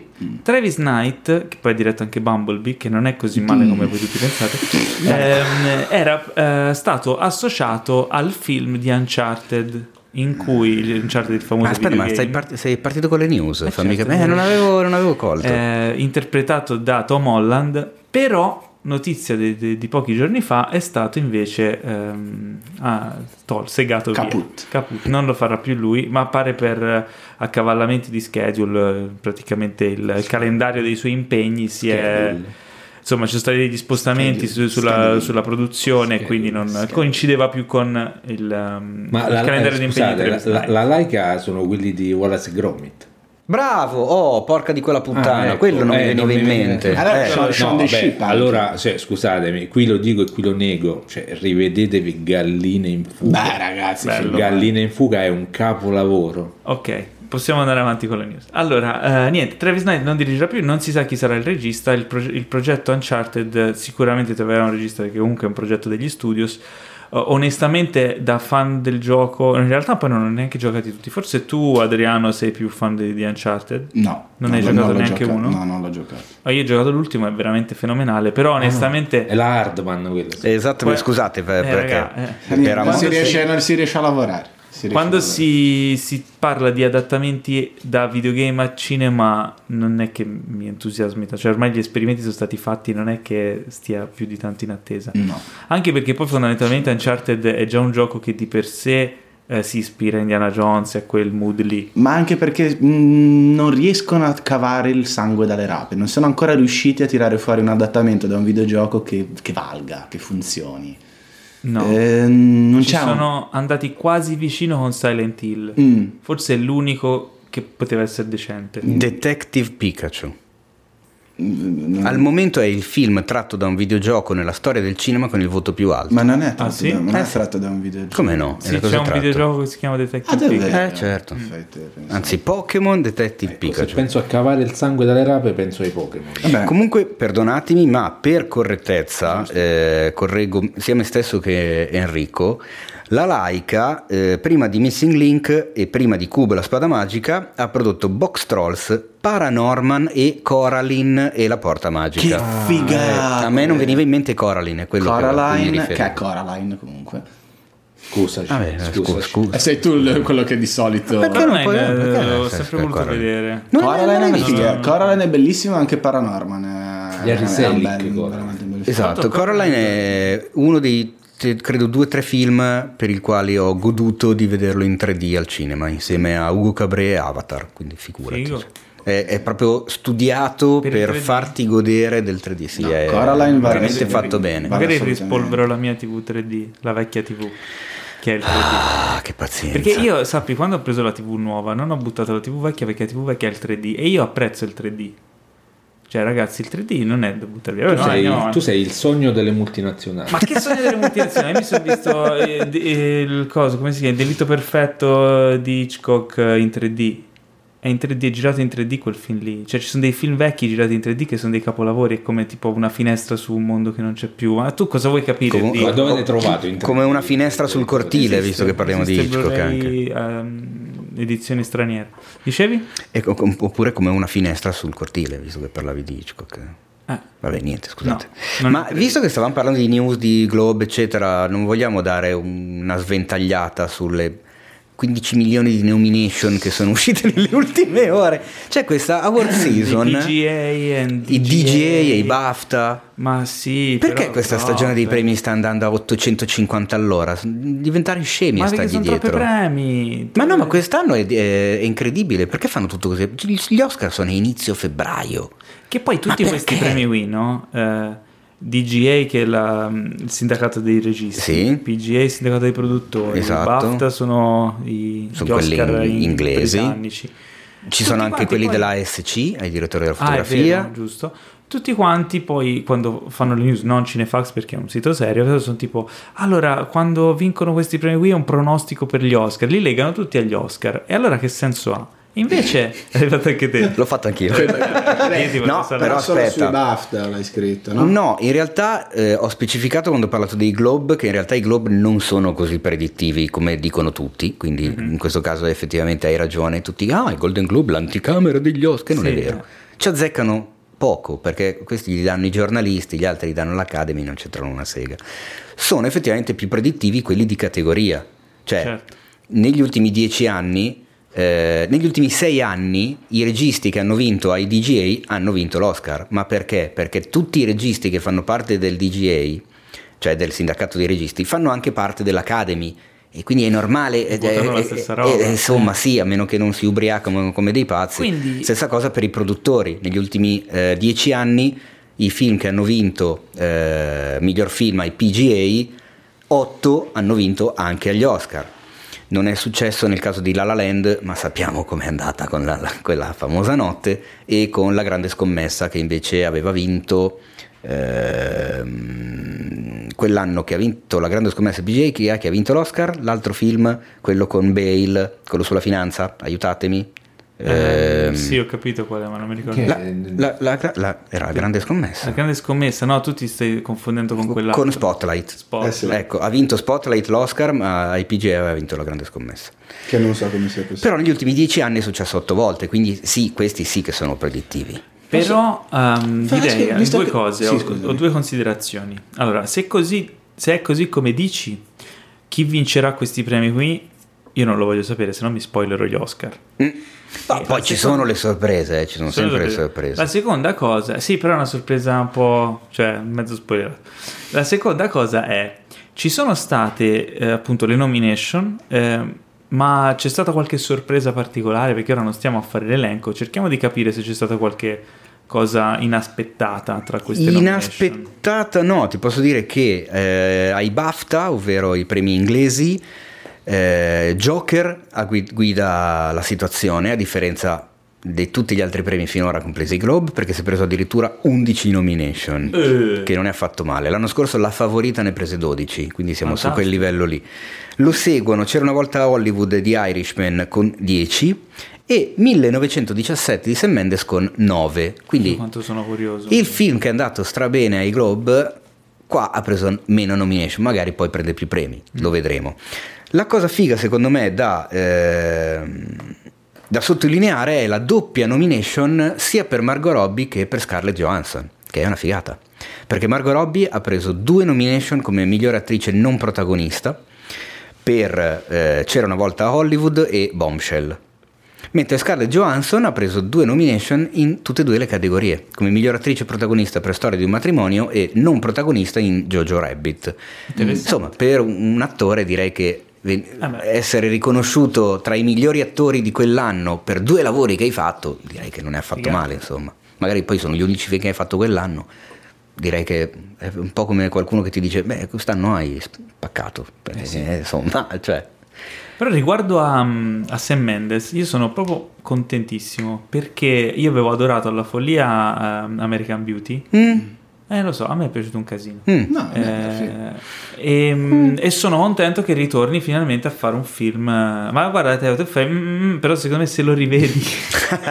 no, lo, guarda, lo rivaluti. In realtà l'ho rivalutato al contrario dopo averlo visto. Quando avevo visto al cinema ai tempi ero uscito entusiasta, clamoroso. Poi l'ho rivisto e è mol- molto figlio di quel tempo Ma lì. guarda- Guarda, prova a riguardarlo adesso in e i vent'anni si sentono In tanto. quel film è clamorosa Un po' furbino. L'interpretazione di Christopher Plummer è fantastica.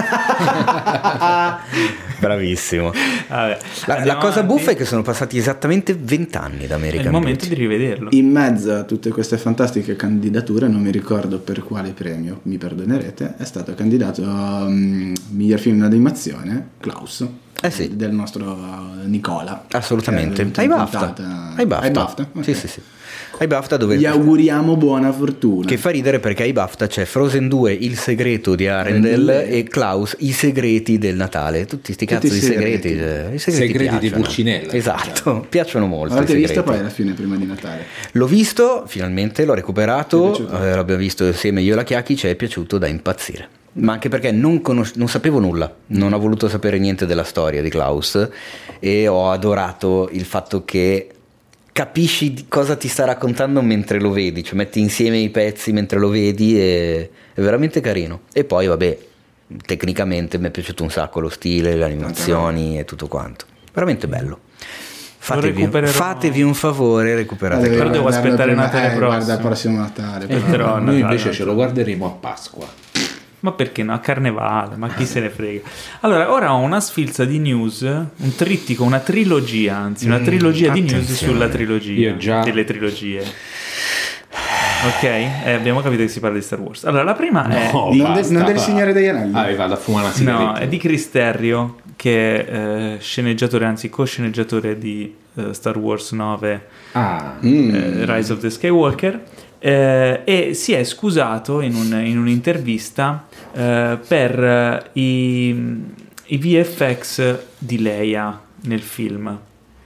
E allora tutti sono detti: Ma come non avevate detto che non erano VFX, erano, era un montaggio di scene? per- che cosa avevano i VFX che non andava? In realtà, poi lui ha ritrattato dicendo che no, si era espresso male. eh, la, la ILM ha fatto un lavoro eccezionale, qualsiasi cosa avesse fatto sarebbe stato perfetto. In effetti aveva sbagliato perché quello a cui si riferiva era eh, il tono, cioè c'erano state delle scene che dovevano inserire che poi erano state tagliate eh, della principessa eh, insieme al personaggio di mh, come si chiama il personaggio della la ragazza asiatica nel film? Pippo. No, dai, cioè, oh, ma dai, non- Rose. Rose. Rose, Rose, non mi veniva il nome, eh, che è stata tagliata perché loro facendo questo collage di spezzoni girati al tempo di episodio 7 per creare il personaggio nell'episodio 9, ehm, c'era il tono con cui lei recitava le cose era quello di una scena che non c'entrava niente e quindi rimontandolo lì le scene non funzionavano del tutto. Ma dai, ma che incredibile! Chi l'avrebbe Chi mai l'avrebbe detto? mai detto? Sembra- Eh, la- sì, ma in effetti il, il problema è che non è che quelle che hanno inserito tornino poi Eh, infatti, bene, esatto, cioè, è questo che, boh. Questa è una, vabbè, è una notizia Sembra curiosa. eh, quando hanno rimontato la puntata di Occhi del Cuore Eh, che c'era, esatto, esatto. che c'era lei che doveva abortire, Di ma Boris. questa va a abortire e nessuno la ferma. Ma Giulia, cioè se la vedi dice sempre, ma Giulia, Mi di che puntata di Boris. brava dottoressa Poi, Giulia. ehm, un'altra eh, news o semi-news è che eh, sta iniziando a esserci una, una richiesta di rilasciare la versione di J.J. Abrams. Ma ecco, questa cosa mi fa un po' ridere. Ah, questo quindi è lo Abrams Cut? Sì, esatto. Io dopo lo Snyder. Release di Abrams Cut che guarda un po' a parte che questa cosa è ancora da tutta da confermare perché è partita da fonti che di solito non sono tra le, proprio, tra le più Sì, ma qual, affidabili qual è la notizia? la notizia è che pare che ci sia eh, una versione di J.J. Abrams di episodio 9. di episodio 9 che guarda caso guarda un po' È bella. È bella, ma non solo.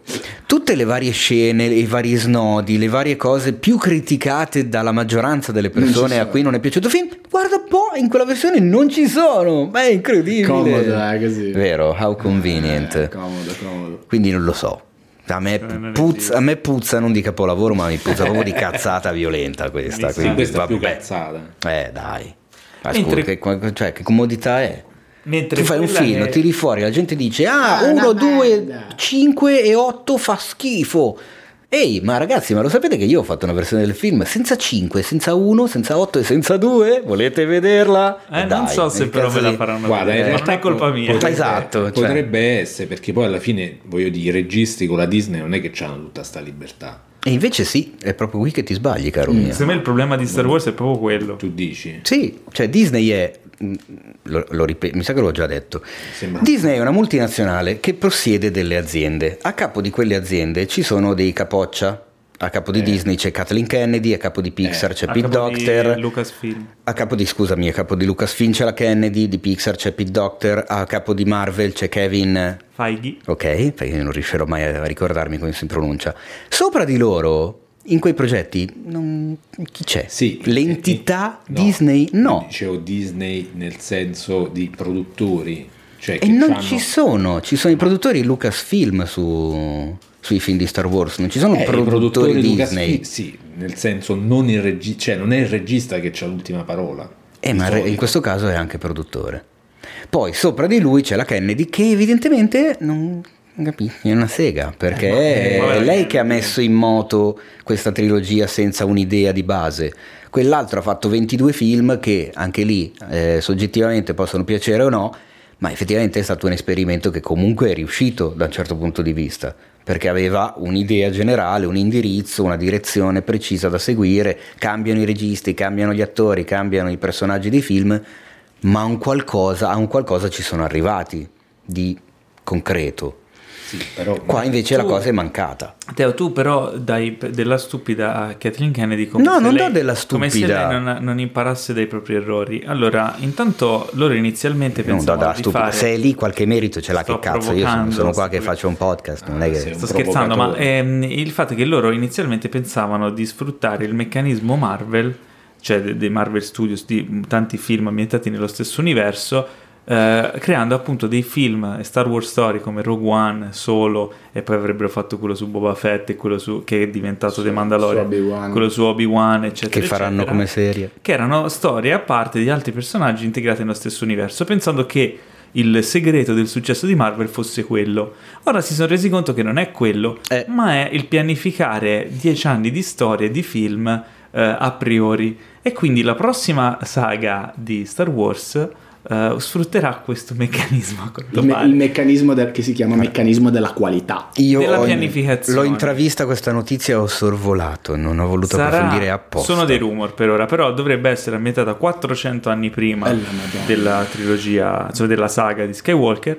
eh, e quindi questo vuol dire anche abbastanza slegata e che ci saranno i Jedi, perché dopo... mh, Eh, farà vedere insomma, l- l'origine dei Jedi. eh, probabilmente il, il- il picco, non lo so, però Beh, eh, onestamente Ma il- scusa, Vecchia la, la, pro- la Repubblica. prossima saga. La prossima saga. Ah, ok, va bene. che Quindi partirà da zero. è con sicuro che la personaggi. fanno. Sì, Eh, sì, no, beh, figurati. Credo che non ci sia, a meno che non finisce l'umanità prima, penso Se, che... se li diluiscono come Cristo comanda e fanno un lavoro ben fatto come è stato The Mandalorian, ben vengano. Ma secondo me non c'è più niente da discutere, nel senso è alla fine sono delle storie nuove Eh. che però devono seguire quelle regole lì, solo che le regole le hanno stravolte più e più volte. Quindi, boh, non lo so, può essere tutto, può essere niente. Se ci lavorano bene, bravi artisti, bravi sceneggiatori, Ma eccetera, può essere una figata. Probabilmente ci saranno dei film buoni e dei film meno buoni, come... cioè diventerà un prodotto come tanti altri, un prodotto di intrattenimento, boh, ben venga, ma nel senso non è che sto trattenendo il fiato. Ecco, No, l'importante è che ci sia una pianificazione che è la cosa che è mancata e che si vede che è mancata in questa trilogia, cioè un'idea di fondo che viene No. portata avanti dall'inizio fino alla sua cazzo. E soprattutto magari quando prendi un regista digli ascolta però non, non- non non sfanculare il film che hanno fatto Non prima del disfare tuo tutto e quando richiami fatto. quello che ha fatto il film prima di quello eh, digli ascolta però anche te non sfanculare il film che hanno fatto prima del tuo perché sennò poi viene un Eh, sembra- casino sembravano i bambini Esatto. alle- alle- all'asilo che costruiscono i castelli di sabbia e poi arriva quello dopo pff, lo tira giù No, lui ha messo un cattivo, io Esatto. gli ammazzo il cattivo. Porca puttana, lui mi ha ammazzato il cattivo. Io reintroduco. Ma che cacchio? Vabbè, niente. Beh, ne ha fatto un po' le spese il, il film di Ryan Johnson, però Ryan Johnson si era già, cioè era già stato annunciato che era al lavoro su appunto una nuova trilogia, che sia questa la saga di cui si parla o no, non si sa ancora, anche Speriamo. perché tra l'altro c'era stata la, la saga che stavano sviluppando, o la trilogia che stavano sviluppando gli autori di Game of Thrones, che poi sono usciti dal Mm, progetto. gnam, gnam. Che poi sono usciti dal progetto, ma il fatto che loro siano usciti dal progetto non vuol dire che quel concept lì non venga portato poi avanti da altri autori. Quindi è ancora tutto fumoso, non si sa ancora nulla, si sa solo che ci saranno soprattutto altri- fumoso perché Si secondo sa me solo lì... che ci saranno altri film di Star Wars, ma nel frattempo Ryan Johnson sta scrivendo il sequel di Knives Out. Ah, Ma no, ma va? perché? Eh. Knives On. No, eh, non si sa ancora se seguirà alcuni degli stessi personaggi o se sarà un nuovo eh, mistero. Una, una nuova scena con No, delitto. anzi, do- si sa che dovrebbe essere una nuova avventura di eh, Benoit Blanc. Ah, Ah, attenzione, quindi Daniel Craig sì, Esatto. basta, ha Diventa trovato, ha trovato il suo scopo sem- nella vita dopo Io non l'ho visto, ma 007. non mi sembrava un film eh, che si potesse prestare. No, e infatti È come- se è è tipo Poirot. Poirot. Esatto, diventa- eh, Ok. diventerà una roba. Rimane Poirot, c'è una nuova avventura di Poirot. Eh, però dai, eh, a me Quindi sì. lo stile sarà lo stesso, il personaggio che rimane è quello di Daniel. Se torna anche. Ana De Armas io ci sto. Non penso. Perché no?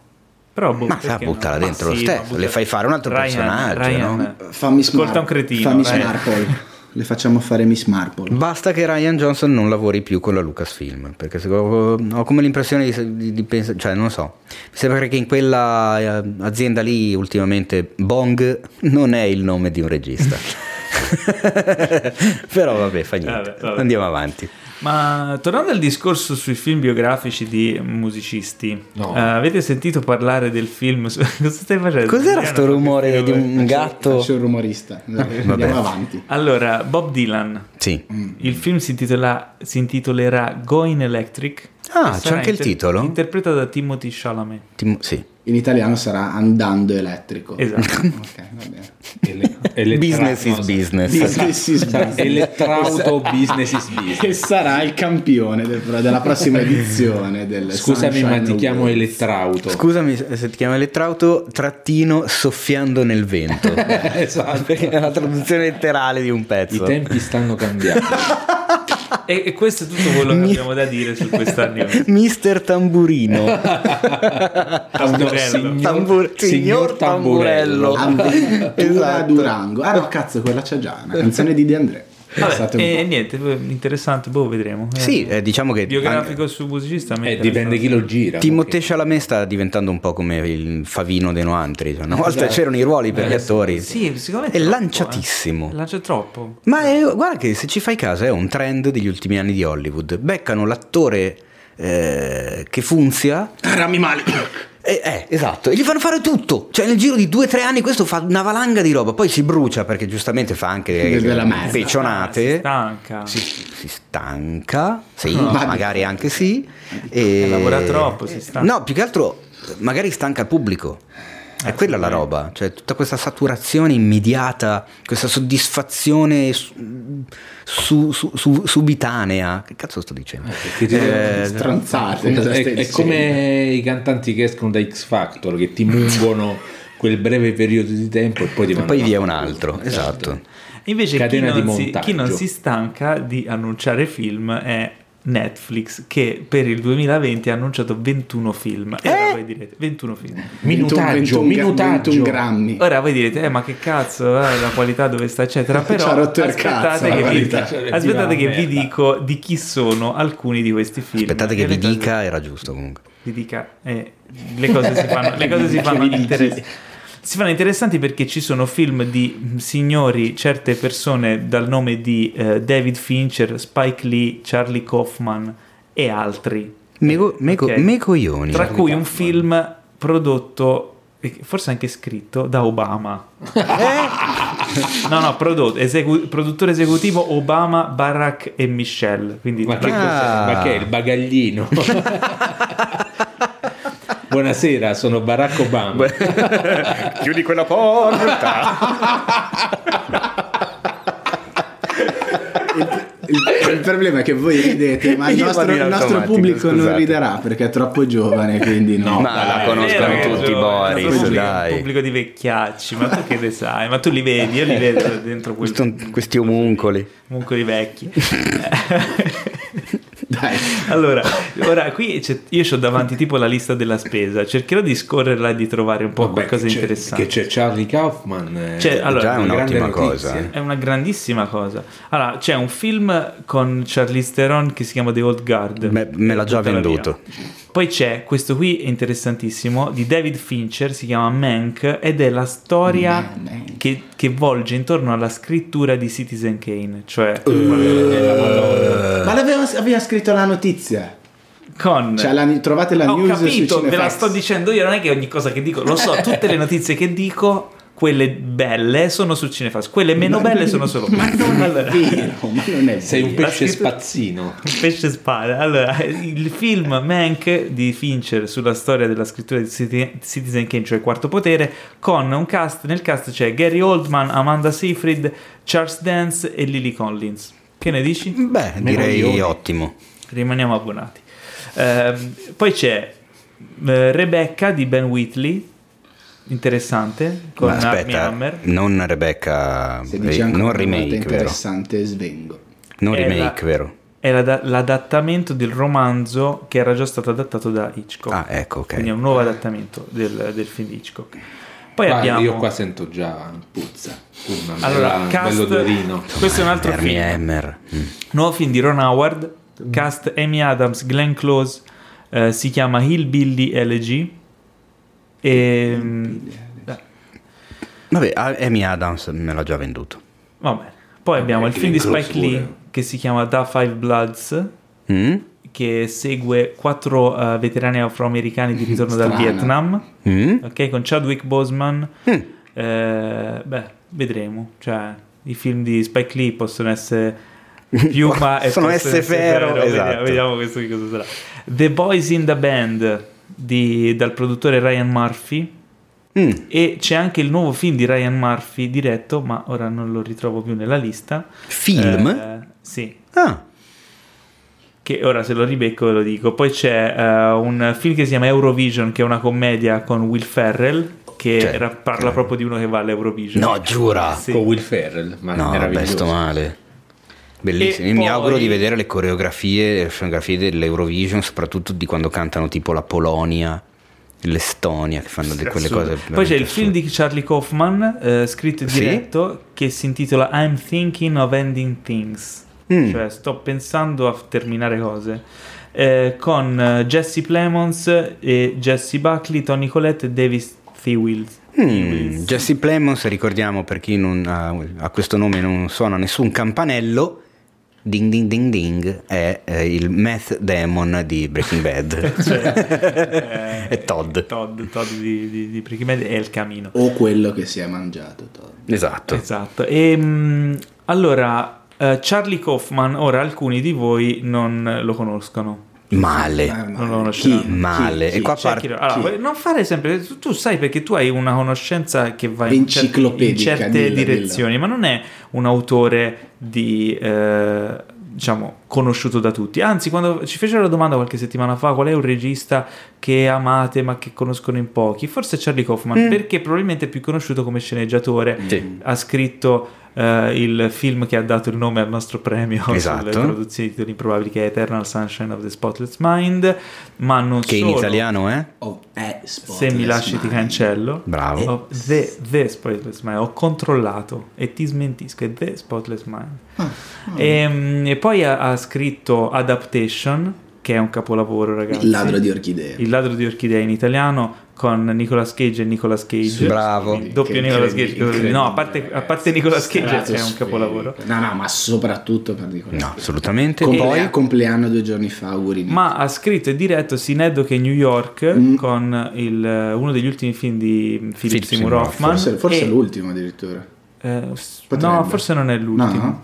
E il capolavoro ehm, Anomalisa. Anomalisa, Anomalisa. eh, stop motion, una roba film. diciamo che abbiamo Cioè- fatto un filotto di fatevi un favore. Sì, sì, comunque. assolutamente. Sì. Charlie Kaufman, andate a vedere la, la filmografia. Sì, Sia il- scritti che diretti sono Il punto, il fatto è che una volta che avete, se fate un filotto di questo genere, i casi sono due: o andate in terapia voi, oppure fate una raccolta fondi per Kaufman, perché quell'uomo ha dei problemi molto seri. Assolutamente. Ma poi, Io, tra l'altro, quando ho finito di vedere Anomalisa, volevo far, pa- volevo far partire una campagna crowdfunding per mandarlo da qualcuno che l'aiutasse, perché ho avuto pietà di lui. Anche Synecdoche e New York non è Anche- proprio... Sì, sì, sì, no, siamo d'accordo, però Anomalisa è proprio... sì, diciamo che guardatevi tutta la filmografia, ma non di fila.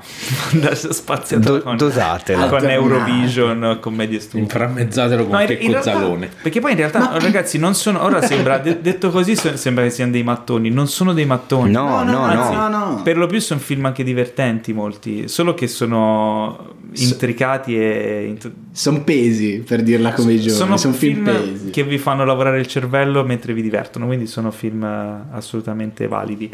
Eh, scorrendo la lista ci sono, beh, c'è film con El Fanning, ma Eh? Scusa? Come? Quale? No, adesso Eh, devi dimmi qual è il film con l'angioletto. Il film con l'angioletto si intitola All the Bright Places. Bellissimo. Già solo dal titolo, è bellissimo. Insomma, ci sono diversi titoli interessanti. E beh, quello lì di, di- di Obama eh, si chiama Creep Camp. Mister Obama. Io ormai ogni volta quando sento il nome Obama mi viene in mente Mister Obama.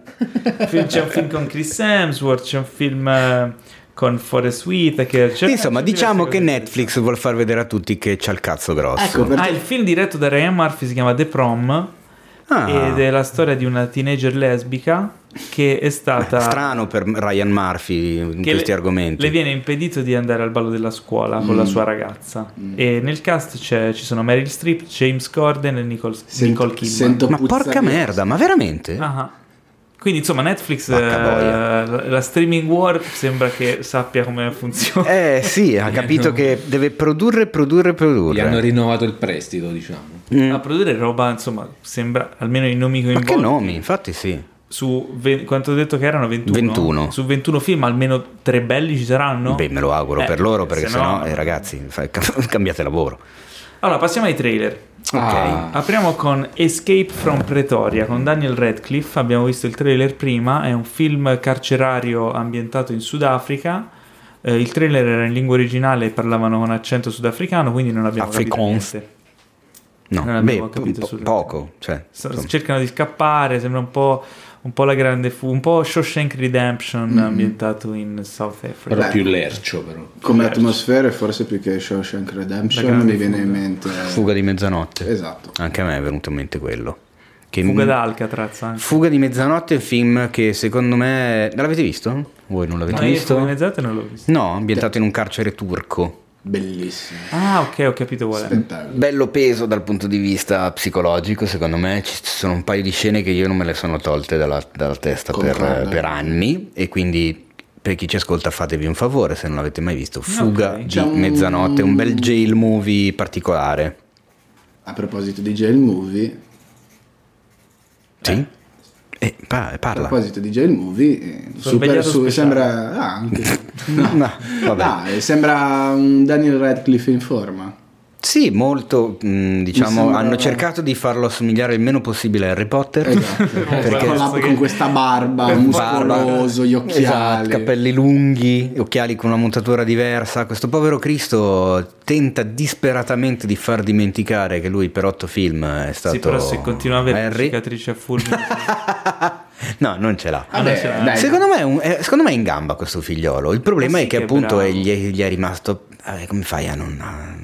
Non Vabbè, ma ha fatto altre No, cose. allora ragazzi, io, Eh, io come no? Certo cosa. che ne ha fatte. no- non essendo, e l'ho detto più volte, un fan di- dei film di Harry Potter Ma nessuno. e non avendoli... No, lui No, sì, ehi, Teo sì. Non ti permettere. Eh, non avendoli rivisti più volte, non essendo particolarmente attaccato, per me Daniel Radcliffe è, è Daniel Radcliffe, cioè non ci vedo mai Harry Potter perché non è una cosa che mi No, appartiene. ho capito, ma io non stavo parlando di Paolo Cellamare, No, no, no, stavo no. parlando del pubblico No, e generale. Quindi magari ho una, ho una visione più eh, neutra del suo operato come attore. A me sembra un bravissimo attore, cioè lo trovo sempre. Quando fa il cadavere scorreggione. È belli- lì raggiunge delle vette. Fatevi un favore, stronzi. Esatto, andatevi a recuperare Swiss Army Man, l'uomo multiuso. Esattamente. E se posso vi butto lì anche una serie televisiva, visto che so che siete appassionati di serie televisiva, questa dura poco perché sono quattro puntate a stagione, sono due stagioni, quindi ve la fumate al volo. E appunti di un giovane medico Ah sì?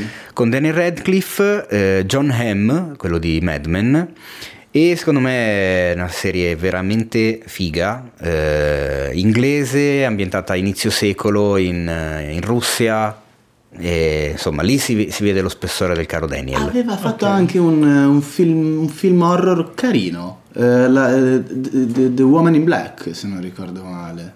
Che è ambientato, se non ricordo male, nell'Inghilterra ottoce- ottocentesca. Ah, sì? E, c'è questo, Sì, è questa vero, fa- di, questo, di questo fantasma. Non era brutto. Non ce l'ho no? presente. Cioè, non, non- non ne ho un ricordo trascendentale, nel senso non, non è un film che dico imperdibile, fatevi il favore di guardarlo, però è un film guard- passabile, guardabile. Ma guarda, la roba inglese è, è difficile che becchi proprio la zozzeria Vero, come, sono- sono d'accordo con come te. è più facile con la roba americana. Mhm. Quindi probabilmente ti ricordi giusto. E invece te, Teo, cosa puoi dirci di, di Horn?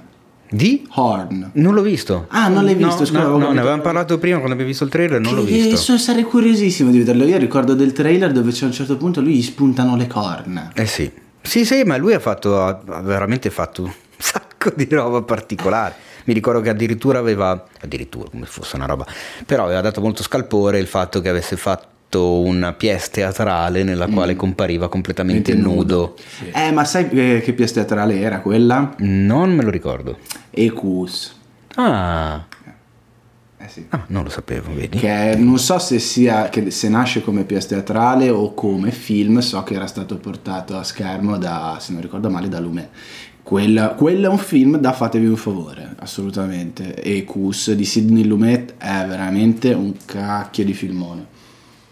Ma andando avanti, eh, c'è il trailer di un film che a sorpresa viene fuori, eh, film attesissimo e per niente attesissimo, eh, che ehm, ha avuto una gestazione allucinante, tanto che io pensavo onestamente che non sarebbe mai più uscito, specialmente dopo la, la fusione tra Fox e Disney. E invece io ne ho appena parlato e quindi ero bello fresco.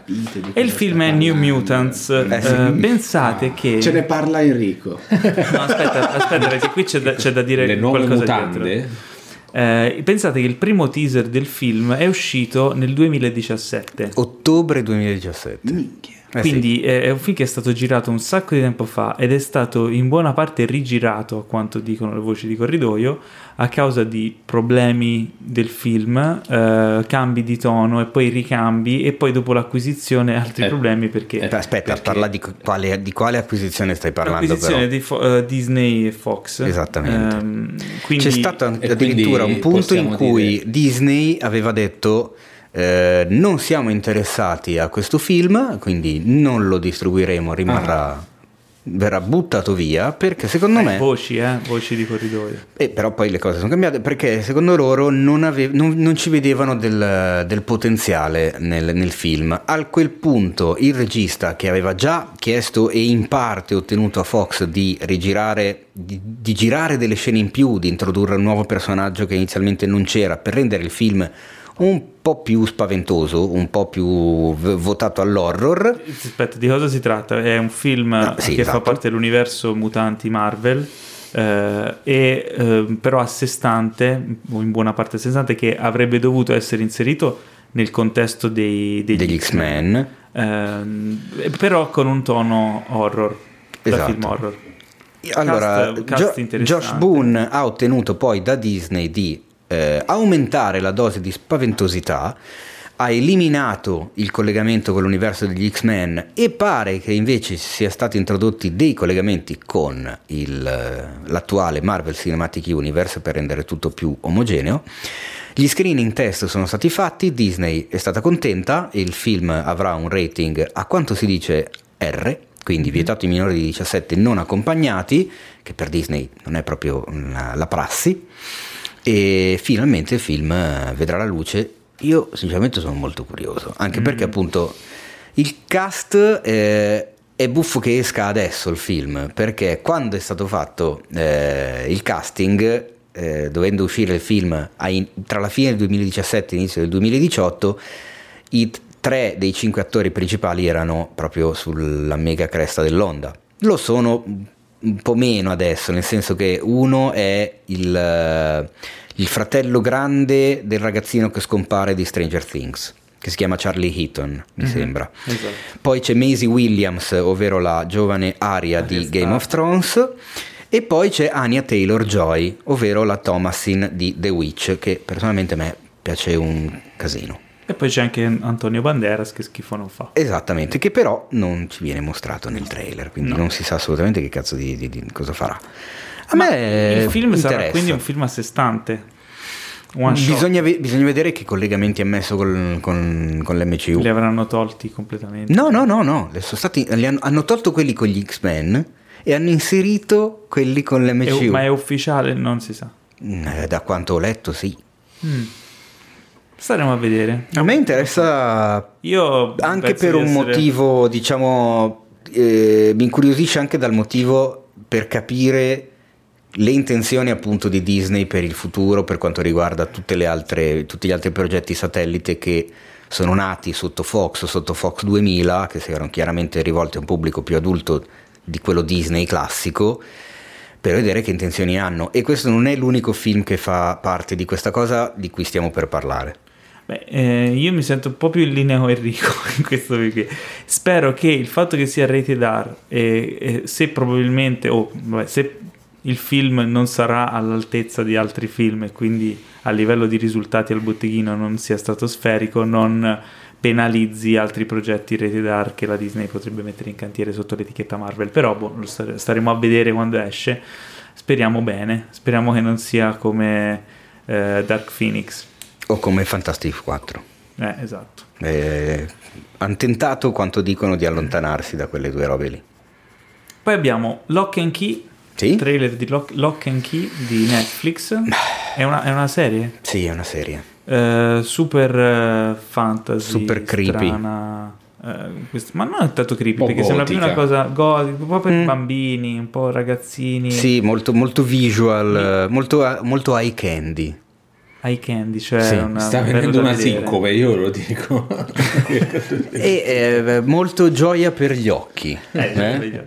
Cioè, cioè, Non lo so. punta Colorate. molto sugli effetti visivi, colorato, cose strane, b- ombre, mostri, mondi fantastici, Che cose sì. che Mi sembra un po' cambiano. una roba tipo Narnia. O famo strano. Mm, qui c'è queste- questa casa delle chiavi, con queste chiavi che in realtà mm, portano in posti mm, oscuri e pericolosi. Boh, si capisce molto. Tipo Tinto Brass per ragazzi. Il protagonista è Alfonso Chiavi in mano. Vabbè. No, non ho le chiavi dietro, volevo fare il rumorista al volo. Guardatevi Lock and Key e traete il vostro giudizio. Ciao, Diciamo così. sono Massimo D'Alema. Gli effetti speciali. ragazzi.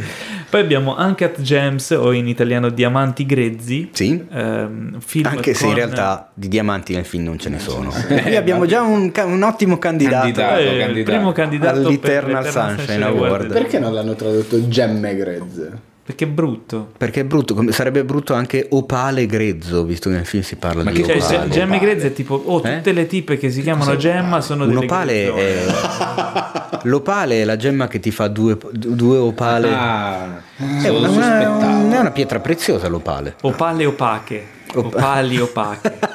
Così lo vedo io. Palio palio. O plata o plomo. Op- Vabbè. Vabbè, un film con Adam Sandler che promette bene. Sì, Nonostante eh, Adam Sandler. Io dico la verità, Adam Sandler quando fa film cazzuti a me piace.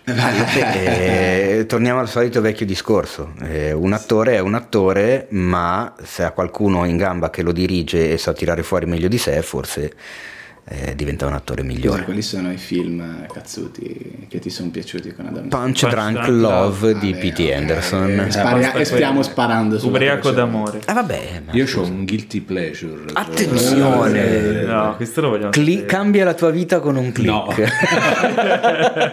Cambi la tua vita con un click nel senso che ti spegni il pacemaker e muori piuttosto di vedere il film. No.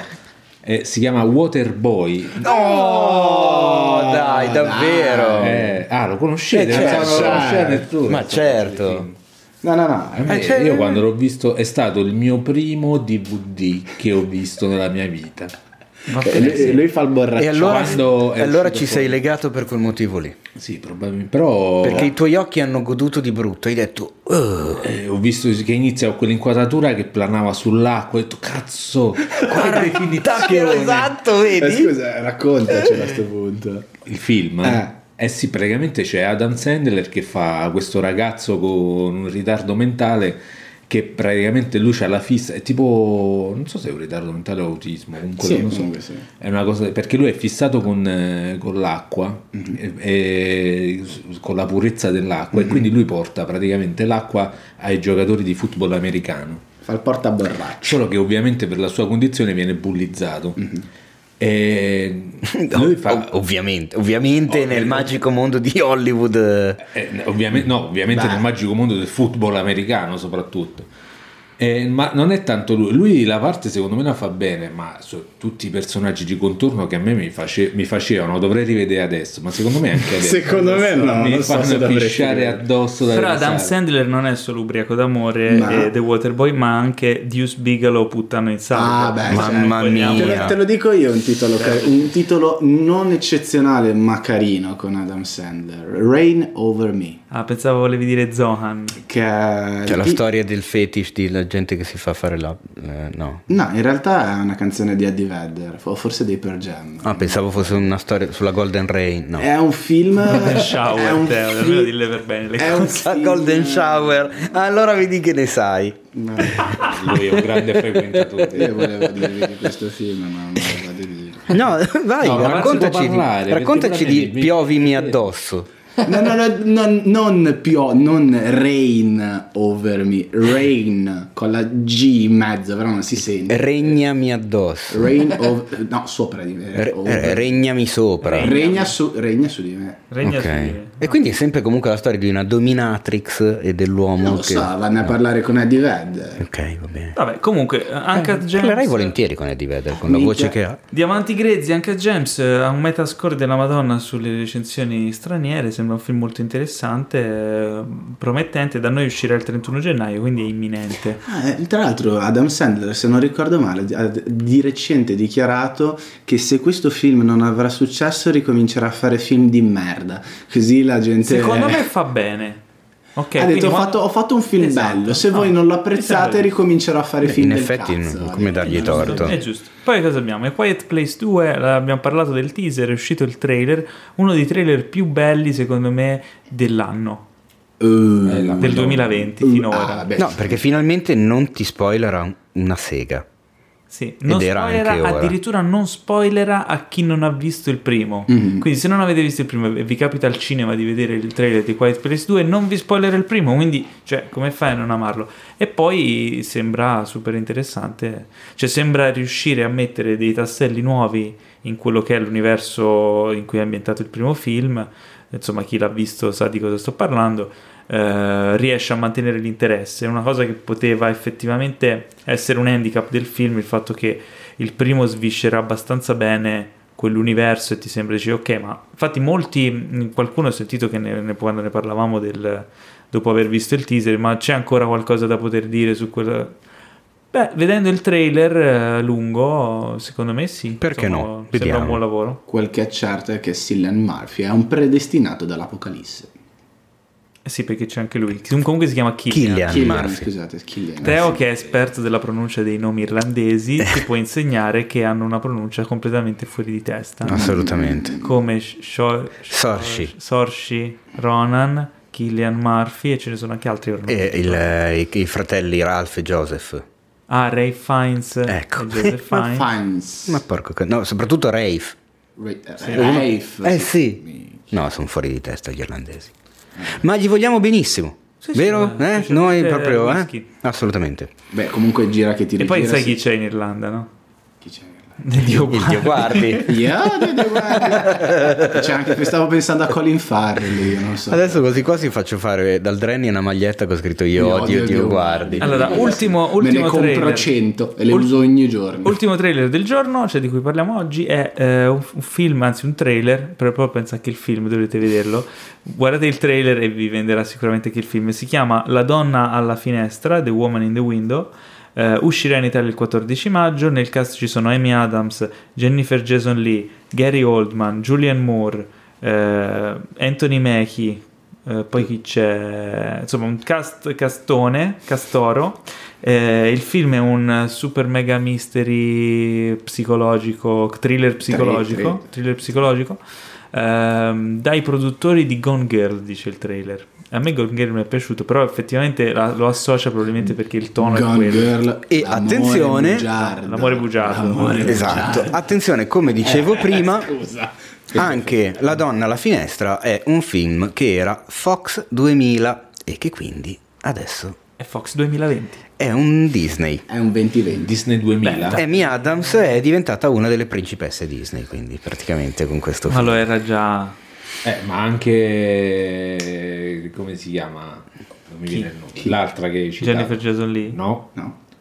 Chi ho citato? Julian Moore. Julian Moore. Julian Moore. Eh sì. Eh sì. Anche lei Eh, scusate, Eh, la- se- la- se lo merita di più lei. La- E- L'attrice che fa la socia di, di, di Mando in The Mandalorian che si è presentata vestita Gina da- Carano. che si è presentata vestita da principessa non so se ai Golden Globe Ah, sì, sì, perché sì, ha ho detto visto. io ora sono una principessa Disney È vero. una grande sei un- un'eroina Comunque la donna alla finestra ha qualcosa che potrebbe riportare alla fam- famosissimo La finestra sul cortile di Hitchcock, cioè questa donna mh, che in questo caso non è sulla sedia a rotelle ingessata per un incidente su una pista automobilistica, ma è agorafobica, quindi ha paura degli spazi aperti, non può uscire di casa e dalla finestra vede delle cose, vede il vicinato, vede delle cose che succedono e assiste a un qualcosa che però Mi ricorda qualcosa. forse è successo, forse no. Eh eh sì, ricorda comunque la finestra sul cortile da un certo E punto anche di vista. Panic Room.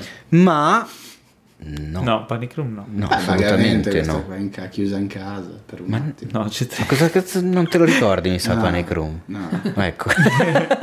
Che cazzo hai visto? Fatevi la un favore, guardate Panic pop? Esattamente. Era così bello. Beh, ma anche la finestra sul cortile a un certo a questo punto, scusami. eh. No, quello se lo sono già fatto. Ma speriamo, eh, noi glielo diciamo lo stesso. Comunque mi incuriosisce eh, sempre anche per... ah, a parte che secondo me il trailer è interessante perché butta un po' di... come si dice? Di Ansia. di ansia sì, ma... Insomma, cosa è reale, cosa no? Sì. Insomma, Ti fa in- capire a un certo punto che lei esatto. le, le allucinazioni. Oppure chissà. Oppure è tutto un complotto, oppure boh. Questi film in realtà sono sempre rischiosi perché mh, possono essere veramente fighi o possono crollare miseramente su se stessi. In ogni caso io sono curioso anche qua di vedere quale sarà la politica Disney sulla distribuzione e soprattutto la promozione di un film del genere perché anche questo film si è beccato una bella R. Quindi non è sicuramente adatto ai bambini e Il- vediamo quanto ci puntano sopra. Il regista è Joe Wright, che già aveva fatto Espiazione, Atonement, Orgoglio e Pregiudizio. E l'ora più buia. L'ora più buia. eh, quindi insomma è uno che sa quello che fa. Vedremo. Assolutamente. Aspetta, hai detto eh, fatevi un favore e recuperate Penny Room. Ok, io me lo segno perché ho deciso Ah, che che bravo. Dal Listone. 2020, eh, con questa puntata, inauguriamo questa nuova cosa. Io durante la puntata prendo appunti e eh, troverete insieme al podcast, eh, eccetera, eh, una sorta di scalettona, così saprete cosa di- diciamo e quando.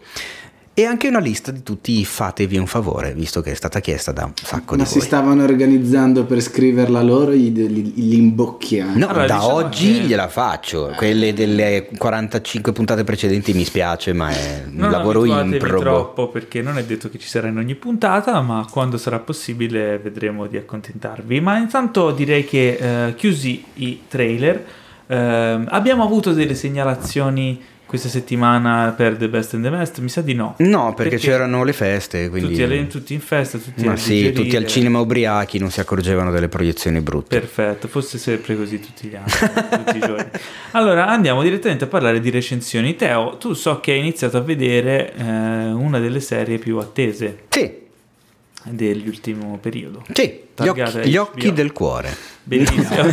Immagini gli occhi del, cuore. Remake HBO degli occhi del cuore. Beh, sarebbe Beh, bellissimo. con Amy Adams. Con Amy Adams E- e... Aspetta, nella parte di Stanis chi ci potrebbe stare? Beh, eh, Joe Snow. Ge- No, no, no, no. eh no, ci vuole uno No, bravo, cioè, questa è la bene, cosa la figa. Ah, bella. uno bravo, la Eh, versione sì. bella. Eh, Amy Adams e, e- e e Tom Hiddleston. Sì, bravo. Ci sta come... Bene, aggiudicato. No, io stavo a dire. No, Adam Drive. Adam Adam Driver, Driver, io stavo bravo. dicendo Adam Driver non mi veniva in bravo. Adams. Ferretti chi potrebbe farlo? Ma non c'è però nella serie. Herzog. Eh no, è vero, in Occhi del Hopkins. Cuore non c'è. Vabbè. Comunque, insomma, la serie si chiama, non si chiama Occhi del Cuore, ma si chiama His Dark Materials. in italiano Queste oscure materie. che fa ride, però. Sì, un po', Perché lui dice, bah. Ma eh, le materie di cui parla il titolo sono materie scolastiche o materiali? Non si, è- non si sa ancora perché in realtà per ora la, co- la- la cosa più materica di cui parla la serie è la polvere. Ah, ok. Ma non la polvere dei mobili, chiaramente. C'è questa dust che è una sorta di mistero misterioso. La polvere d'angelo. Allora, parlarne bene significherebbe spoilerare un sacco di roba, perché fin dall'inizio diciamo che... Allora, è una serie che mm, ha, ha un'origine letteraria, mm, si svolge in questa sorta di mondo, universo alternativo, dove le cose sono andate in un altro modo rispetto eh, che nel, nel nostro. Ci sono dirigibili nel cielo, un una roba un po' steampunk Bello. e dove l'anima delle persone eh, è materi- materializzata fisicamente in forma di un animale che cambia forma fino a che non arriva alla sua forma finale quando tu, persona, diventi adulto e quindi una sorta di la tua anima diventa adulta. È tipo un Digimon. Pokémon, infatti. Non, non lo so perché Sipo, non lo so, io non li conosco, non ho mai Ma visti, quindi io. ok. E quindi l'anima dei bimbi sono questi furetti, topolini, gattini, eccetera, uccellini, mentre l'anima degli adulti è magari un- uno scimpanzé piuttosto che un leopardo delle nevi, un falco, un'aquila, un qualcos'altro. Questa è un- una delle caratterizzazioni più particolari secondo me della serie, anche perché questi animali comunicano con eh, il, il- il proprio uomo, cioè parlano, parlano con la voce umana. Quindi Un po' la coscienza. È San Francesco business is business. Esattamente. Eh, protagonista è questa bimba che è la- è la- si chiama eh, Daphne Keane, la ragazzina di Logan, Ah, sì, sì, sì. molto sì. in gamba, Bravo. che pare essere speciale. Pare abbia delle, delle capacità che ancora però io ho visto le- solo le prime due puntate quindi eh, la serie vede protagonista James McAvoy eh, c'è una splendida e bravissima come sempre Ruth Wilson che chi di voi ha visto Luther conosce come Alice eh, che fa un personaggio che le calza a pennello molto ambigua molto che non si capisce da che parte stia quali siano i suoi obiettivi la serie secondo me è affascinante, prende bene, eh, scorre, intriga, interessa. Target? Sono curioso. Eh? Target? Eh, non lo so. Cioè, una serie per ragazzi o una serie per adulti? Cioè, No, secondo me è un pubblico abbastanza vasto. Mm, un po' per famiglie? Non proprio per famiglie No, davanti perché essendo a- HBO, però tipo HBO e BBC, mi pare, o sbaglio? Sai che non lo so, all'inizio compare solo il... Allora HBO. Eh, di HBO. Magari mi aspetto qualcosa di un po' più adulto, no? È un Tipo- po' più, sì, cioè, eh, chiaramente una delle protagoniste principali comunque è una ragazzina, quindi...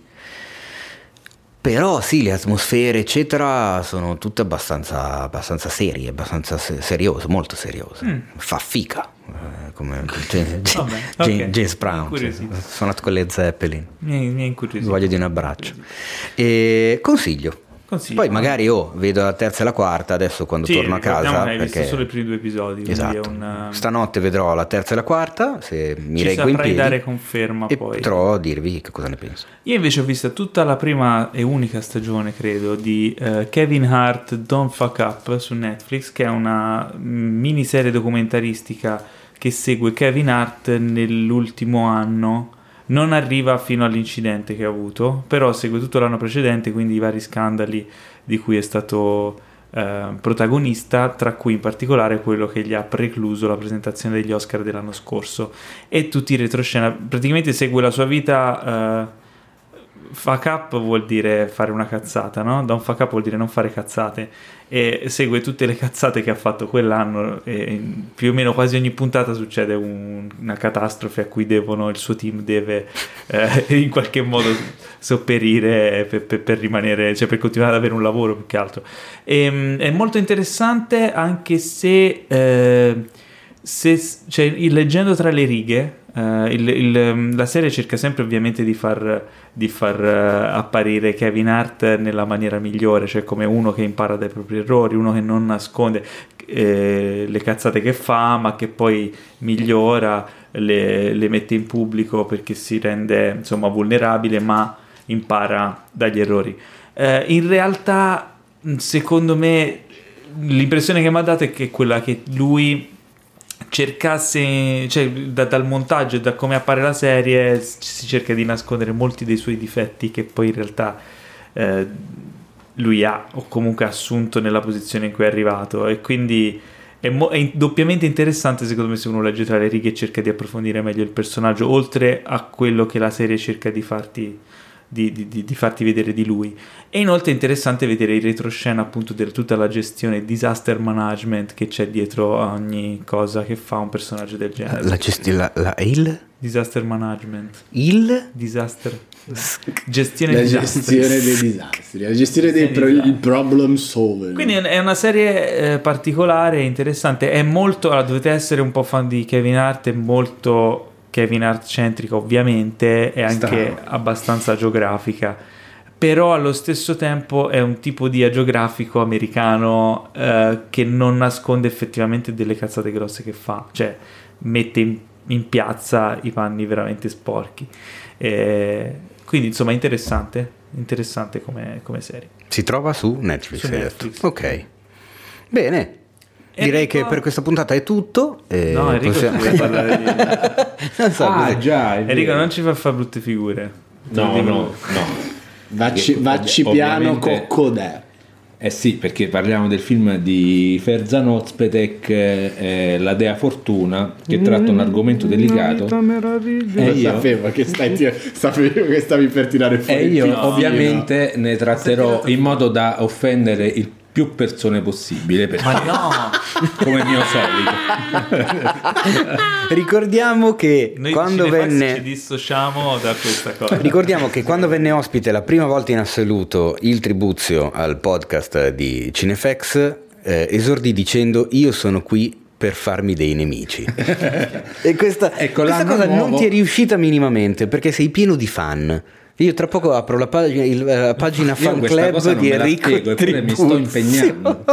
mi sto impegnando. Vabbè, comunque, Ma alla gente piacciono gli stronzi, è per quello che funzioni di Ah, brutto. quindi mi stai dando dello stronzo. Eh certo, Ah, vabbè, ma grazie. perché sai di esserlo, no? Non lo sapevi? No, comunque vorrei per, però... per- ehm, eh, premetto per qualsiasi querela potete indirizzare direttamente a Enrico Tribuzio. Che pavido che sei, sei un pollo. Sei un paguro anche tu.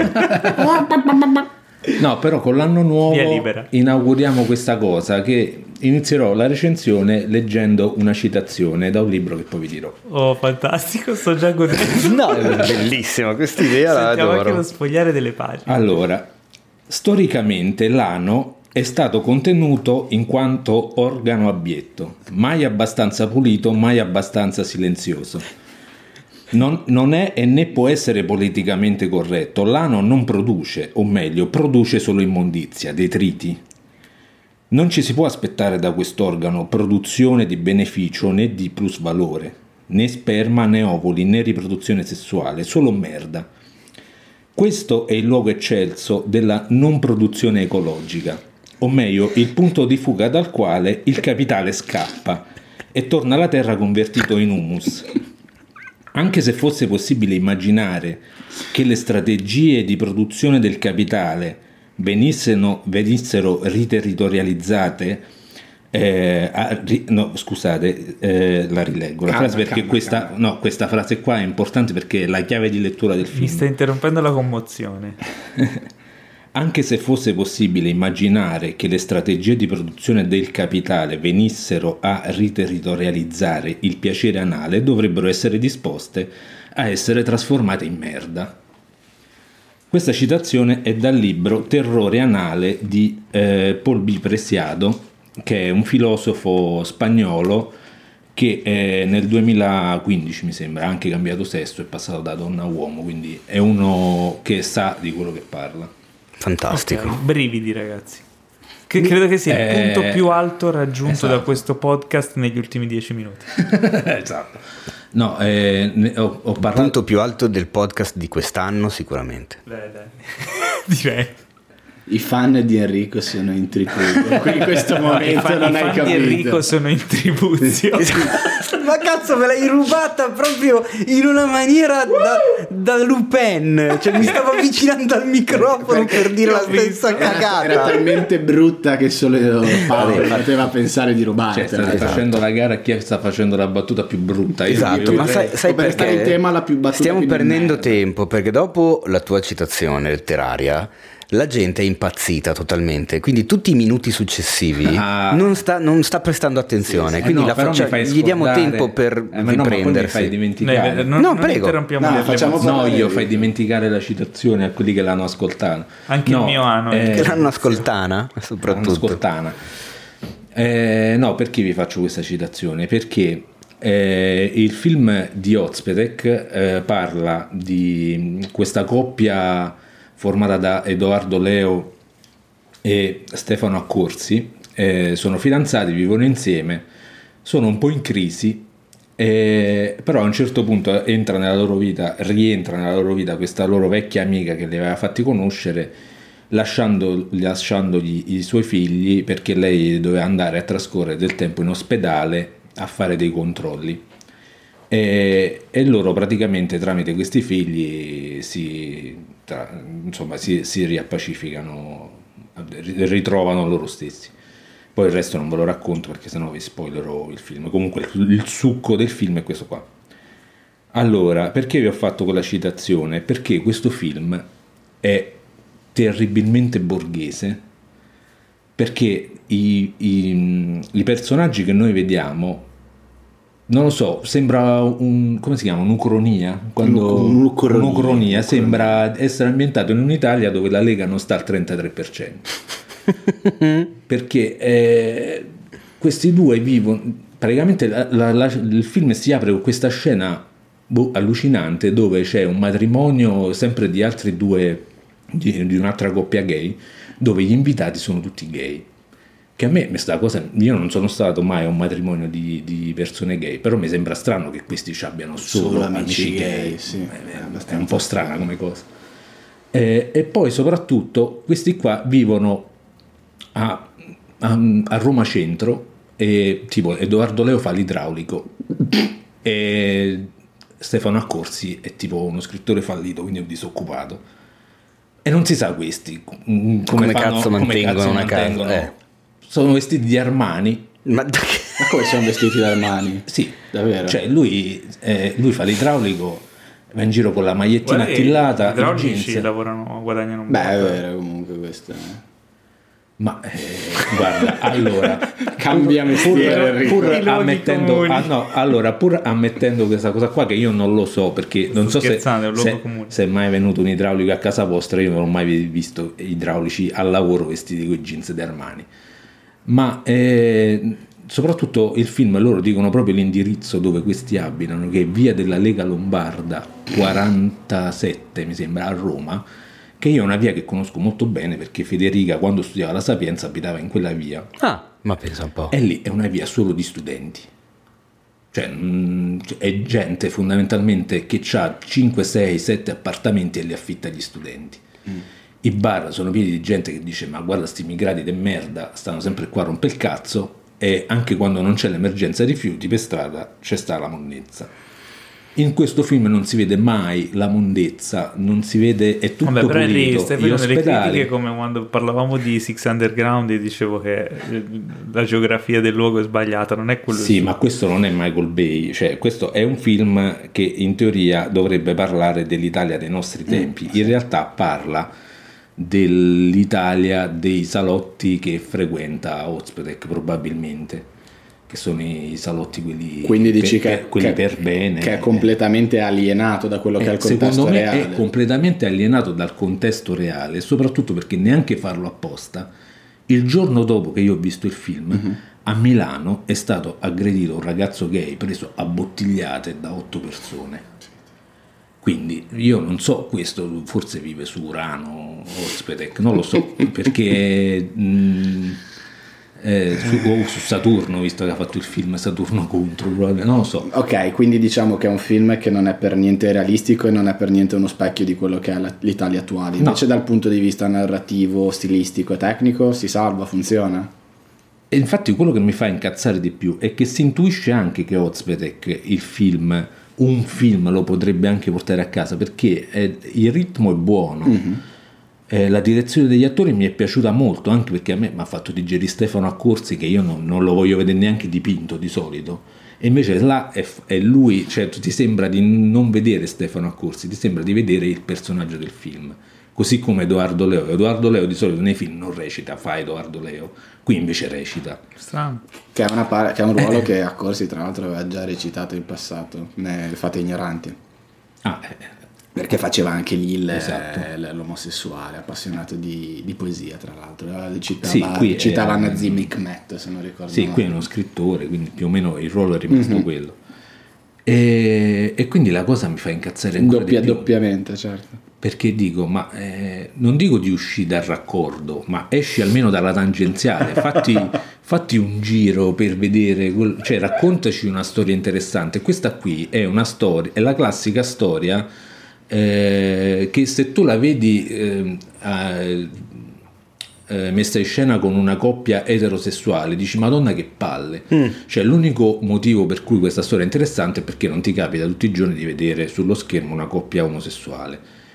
E però poi quando fai le interviste ospite che va in giro a dire no, per me l'amore è tutto uguale, non- giustamente non ci stanno differenze tra sessi, e però poi fai un film cerchio bottista che se lo fai con una coppia eterosessuale non ha senso di esistere, perché ce ne stanno 20 milioni di film così. Quindi il mio appello è a, poi tra l'altro tutta sta cosa eh, il film finisce sui titoli No, di ah, coda. no, no, no, no, dico la canzone sui titoli di coda che è la canzone di Diodato che vita meravigliosa. Io vorrei finire questa recensione con un appello, caro Ozpedek. Eh, fatti un giro, vedi un po' come funziona, perché se tu vedi un idraulico in giro che deve pagare l'affitto, che non vive al centro di Roma, deve pagare le bollette, la vita non è meravigliosa, la vita è una merda. E con questo si conclude. E quindi è- e chiudi il cerchio, no? Sì. Con la Sì, citazione. la Sì, citazione della diciamo che il film è consigliato, visto che è ancora in sala, se è il classico film, se, volete, se voi siete quelli che vogliono spegnere il cervello al cinema, questo film è perfetto. Se volete farvi venire un travaso di bile, come mi è venuto a me, e eh, iniziare l'anno santificando tutti i santi come al solito, beh, eh, E lasciate invece alla perdere. tua compagna è piaciuto? Eh, non l'ho capito. Come non l'hai capito? Perché lei, no, lei è una fan di Ozpedek. Eh. Allora, la, la questione è questa. Eh, da quando sta con me non ha più visto un film. Quindi era in astinenza. allora, fino a noi ci siamo messi insieme, che era nel 2014. Lei fino al 2014 ha visto tutti i film di Ozpedek. Dal 2014 a oggi mai più visti. Era il compleanno, ho detto vabbè, ti accompagno a vedere il film di Ozpedek. Ha pagato Il lei. regalo. Però no, ha pagato Ah, lei. Ah, pu- Si è ok. dovuta Il regalo- fare- Cioè il, il regalo No, era... la mia presenza. il regalo. No, dai, Enrico, mi. No, Cioè, no, il regalo offerta era darle il permesso di Si è- andare a no, vedere un esatto. film. Si è offerta, Cioè, si è offerta lei, si è offerta Federica di pagare il biglietto perché dice almeno se non ti piace non mi rompi il cazzo. E invece... E invece io a lei non, io non ho detto niente, non mi sono lamentato Quindi del ti film. stai sfogando qui, eh? e qui siccome questo podcast è il mio sfogatoio dove vengo a vomitare Il tuo il odio. mio fan. Tra l'altro salutiamo Federica perché so che ci sta ascoltando e quindi adesso Federica saprà cosa fan. ne hai pensato del film. Federica, perché poi che in tutto saltato. questo, dopo che abbiamo visto il film, noi a casa su Spotify ci abbiamo avuto tipo per due giorni la canzone di Diodato a loop. No, a vita tutto meravigliosa. esatto è io che mi trattenevo dentro Io con Diodato ci ho lavorato due anni, anche Sì. se a distanza, però sì. eh. che la canzone poi non è brutta secondo me la, cosa, la canzone più brutta del film è la canzone di Mina dove a un certo punto lei pia una nota che si sente proprio l'autotune che a un certo punto No, non sembra più Mina non mi- no, beh, Non no, sembra- non ti permettere di Mina. No, no, No, per- nota- si parla male di Mina. una sola mia nota, presenza. a Ah, una cioè, sola no, nota. ah, ah, cosa stai dicendo? È Sembra- impossibile. ti dico solo che sembrava Achille Lauro È impossibile. Sembrava Sandra Bullock. È imp- ah, Madonna ragazzi, Vabbè, Teo, che tu male invece, tu fisico. invece hai visto un altro film. No, che- Io ho visto un altro film italiano con Edoardo Leo. Incredibile. Ah, e che ormai è lui. anche, Ormai esatto, lui, anche, anche lui lui. come Favino. Dirige anche ormai. Il film è 18 regali di Francesco Amato eh, con Edoardo Leo, Vittoria Puccini, ma soprattutto Benedetta Porcaroli. Perché dico soprattutto perché è a tutti gli effetti la protagonista del E- film. E Sara Lazzaro. E, eh? Sara Lazzaro. e Sara Lazzaro. È un'attrice sul film con cui ho lavorato, molto brava. Ah, ok. E ve- ricordatevi questo nome. Aspetta, eh, sai che ruolo fa? Perché io No, ho presente il personaggio secondario che mi ha fatto piegare da ridere, quindi se è lei ti dico, ah ok, ho capito chi è. Comunque, eh, film tratto dalla storia vera, mm, molto lacrimosa e molto commovente di eh, Elisa Girotto, una donna che nel momento in cui ha saputo di essere malata di, di tumore eh, e era incinta, sa che non potrà vedere la figlia crescere e quindi sceglie, anche con l'aiuto delle persone che le stavano accanto, malate quanto lei, eccetera, eh, di lasciare alla figlia 18 regali, uno per ogni compleanno, fino al compimento della maggiore età, per farla sentire, eh, far- farsi sentire presente nonostante eh, l'assenza. Questa cosa che di base è una cosa successa veramente, nella- alla sceneggiatura ci ha collaborato anche Alessio Vicenzotto che è il vedovo eh, della Girotto, questa cosa sulla carta eh, sembrerebbe un film. Film strappalacrime. Esattamente, in realtà è tutt'altro. È una commedia? Non è una commedia, ma non è neanche un film che gioca sulla lacrima facile, che mm, va sul, sul patetismo e che, che- che- che sfrutta questo meccanismo. Perché si sono, secondo me, inventati una cosa molto intelligente, molto figa per far per costruire tutto il racconto del film, che è una cosa che succede solo nel cinema e che nella realtà, nella realtà non potrebbe mai succedere. È una sorta di manipolazione del tempo, non alla Nolan, ma quasi, per creare un incontro che non sarebbe mai avvenuto altrimenti. Non voglio raccontare tutto, No, cioè, vabbè, voglio lasciare... oltre. Il film mi è piaciuto, eh, ha qualche ingenuità, a volte su- ci sono dei cliché di messa in scena, tipo scena drammatica, notte, sotto la pioggia, quelle cose che dici, vabbè, cazzo evitatele almeno queste cose, esci da Vabbè, questa ma cosa qua, da questo stereotipo. Però sono piccolezze perché ci sono molte idee visive interessanti. Eh, la Porcaroli, mm, porco cane, eh, nel senso veramente molto in gamba, fa parte di questa ragazza diciottenne. Perché il film racconta il fatto in- di cui lei stufa di questi regali, di questa madre che non c'è, costretta a vivere con questo fantasma, eh, il diciottesimo regalo non lo vuole e scappa di casa. Quindi da lì si mette in moto un po' tutta la cosa. Quindi vediamo la figlia grande, cosa che in realtà non è, perché la, la vera bambina adesso ha tipo Ah, tre anni. È una proiezione di quello che potrebbe succedere nella realtà. E, mm, le- molto in gamba, il personaggio le permette comunque di cambiare veramente parecchi registi, regi- registri perché passa dall'anarchica ribelle alla tenera, alla curiosa, alla sospettosa, alla divertita, alla fuori di testa, cioè personaggio veramente sfaccettato.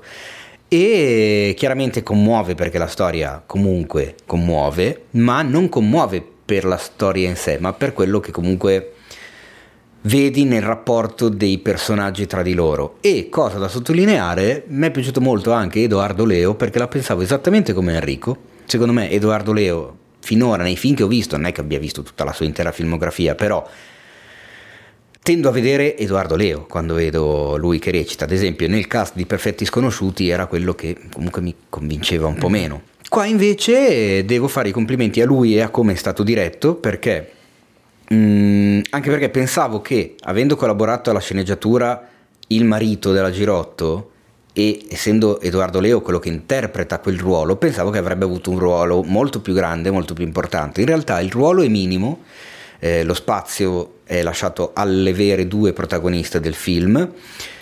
Lui è- va molto di sottrazione, recita molto all'americana, molto sottovoce, c'è soltanto una sfuriata ed è in una scena in cui ti immagini che succedano le cose alla Muccino, dove quindi i personaggi litigano come dei pazzi, urlandosi in faccia, si- eh, lanciandosi addosso i portaceneri. In realtà così non è, e quindi un punto a favore. E lui mi è piaciuto, mi è piaciuto parecchio perché in questo film esce il personaggio, ti dimentichi di, di- di vedere un attore. Quindi 18 regali, sperando che lo troviate ancora al cinema, visto che è passato ormai il carro armato Zalone che ha- si è impossessato di tutte le sale, eh, però è consigliato. Ok, interessante, molto interessante. Come piace sentire ad Adriano. Tutta, tutta la puntata che non facciamo altro che ripetere Io ho la, la mia teoria, quando lui alla fine delle cose dice interessante, molto interessante, perché si è fatto i cazzi suoi, non ascolta. Sì, assolutamente, invece, ma è ascolta- No, no, ma lo dice, lo dice anche quando parla delle sue cose, perché se te ci fai caso, ascoltati Vabbè. questa puntata e è ascolta, parola- e ascolta è quante aggettivo- volte ha detto interessante mentre Ecco, parlava. invece di fatevi un favore, fate un giochino. Ok, Con- no, no, esatto. Ascoltate le puntate del podcast e segnatevi quante volte Paolo dice interessante. Poi ce lo fate sapere e scopriremo in quale puntata ne ha dette Ah di no, più. io Ah, io pensavo posso che ogni dire- volta che dice interessante si bevono uno sciottino No, vabbè, così sarebbe e fighissimo. poi si vanno a vedere un Minchia, film. Io vi Un posso- dri- il drinking game del podcast di Cinefx. Io vi posso solo dire che l'aggettivo interessante è una parola molto versatile e molto interessante. Però è purtroppo giunto il No, momento, dei il saluti. momento dei È il saluti. momento dei saluti, no, siamo lunghi. ma fammela dire questa... Cioè, no, le retrospettive. Ma non le retrospettive, fa- ci- dammi due minuti, due Cosa minuti vuoi? che dico Sì. due cazzate. Cosa vuoi dire? Ah, Vole- ma sei preparato? Ah, vabbè, Cioè, ma sono venuto un- col papiro. Ha fatto, c'è il papiro, hai fatto ti parlare tutti, no. fai parlare anche Hai me. ragione, hai ragione. Allora, io volevo dire due cose rapidissime, parlerò veloce. No, no, parla, ti Parla- posso parlare tempo. piano? Sì, sì, sì, skippate ragazzi. No, allora, ehm, miniserie ti- serie tv d'animazione che trovate su Netflix da gennaio 2018, quindi arriviamo, arrivo con, con Ah, colpevole- ma è una roba vecchia. È per quello che volevo... Vabbè, allora ci sentiamo la prossima settimana.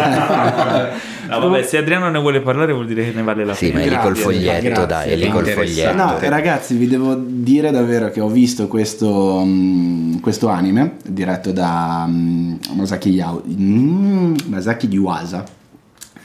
Ed è un, eh, un remake, anzi non è un remake, è un rifacimento del, del classico d'animazione, anzi è un manga di Gonagai, Devilman. Il titolo di questa serie, di questi 10 episodi da 20 minuti ciascuno, è Devilman Crybaby storia che è uno, uno shonen classico dove c'è Akira Fudo Uno? Uno shonen E Shonen sono spieghiamo a chi non sa. serie per un pubblico di ragazzi, ragazzi adolescenti. adolescenti mh, pre- prettamente maschile tendenzialmente Maschile, gli sì, shonen per ragazzi. Diciamo che le Lo opere shoujo è quello- shoujo per ragazze, Oh. shonen per ragazzi, e poi ci sono quelli adu- per adulti che sono i seinen, seinen. Mm. e quelli per bambini che non mi ricordo. Non, io non ho mai saputo, c'era anche quello per bambini. Kodomo.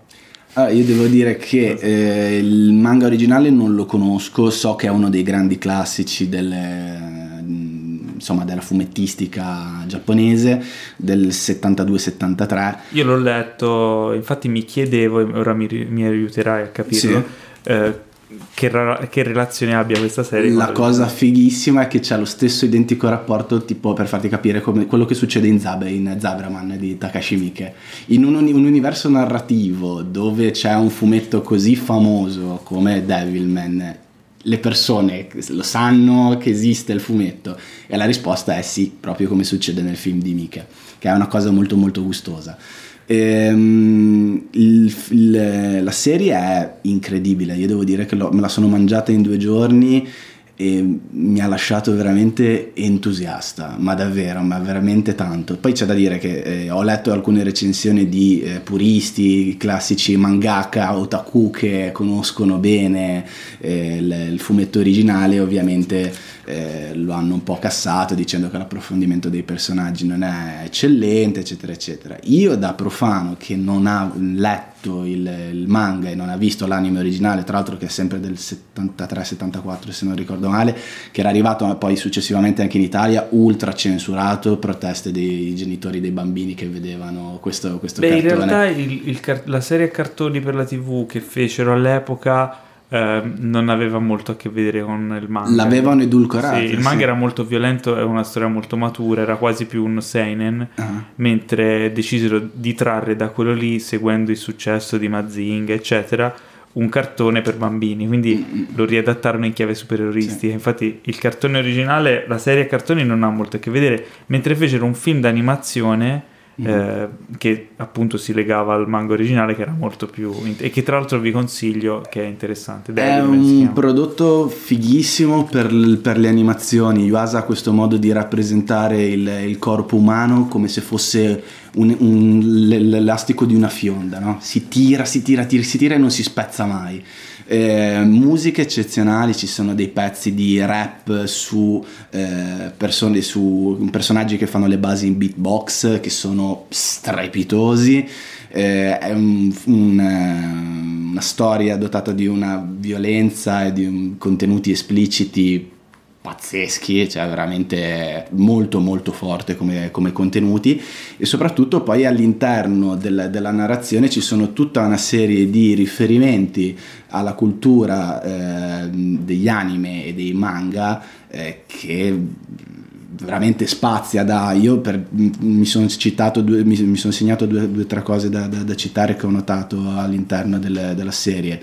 Cioè all'inizio della, la, la poss- quando ah, tra l'altro io sto dicendo tutto questo ma non abbiamo neanche, non ho neanche raccontato la storia Beh, in linea di massima immagino che ripercorra un no po'. no la storia è quella Ok, quindi è un, un ragazzo che viene posseduto da un demone antico. esatto Akira, Akira Fudo Ah, è proprio Akira Fudo. Akira Fudo, Akira Fudo, ok. con eh, il un amico di infanzia Ryo Asuka che gli rivela che esistono dei demoni che stanno cercando di prendere controllo del mondo. L'unico modo per fermarli, per contrastarli, è quello di fare in modo che Akira venga posseduto da un demone molto potente che si chiama Amon, appunto per combattere i demoni e fermare la loro avanzata. Ok, quindi è un reboot. È un reboot, però con- ci sono delle accortezze, degli accorgimenti e degli, mm, delle aggiunte all'interno, nel senso c'è tutto un, un discorso relativo ai media, il discorso eh, mm, dei social, quindi è, è attualizzato. Sì, sì, discorso. appunto un reboot in chiave moderna. Sì, sì, diciamo. sì. E la cosa figa è che, mm, a parte le musiche, la regia di Yuasa,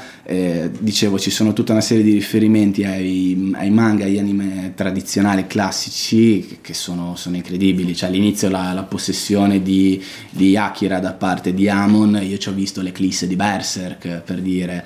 Eh, la, la- moto è quella che poi viene ripresa, la, moto sempre di Akira è quella che, ehm, è quella che poi vedremo in Akira di, di Otomo. Eh, Rio è un personaggio che poi secondo me ha influenzato l- di Death Note. Eh, quindi ci sono veramente tantissimi richiami ed è un prodotto veramente veramente valido. A me è piaciuto veramente tantissimo. Ve lo consiglio anche perché è facilmente recuperabile su Netflix ed è rapido da vedere perché sono 10 puntate da poco più di 20 minuti l'una. Va bene, grazie Adriano e direi con questa possiamo... Beh, beh, è bello aggiungere alla fine sempre un, un elemento di retrospettiva. Io mi prenoto per quello della puntata prossima perché ho visto una chicca di cui parlerò però tra una settimana perché è il momento dei saluti ragazzi. Prima puntata di quest'anno si conclude così, Eh, fatevi un favore, iscrivetevi sia che usiate Spotify o Google Podcast o Apple Podcast, quello che volete, iscrivetevi, consigliateci se vi piacciono le nostre puntate ai vostri amici, parlate di quello che sono i podcast perché non tutti li usano e li conoscono, ma molti potrebbero giovarne e mm, se potete recensirci da qualche parte fatelo, possibilmente in maniera positiva.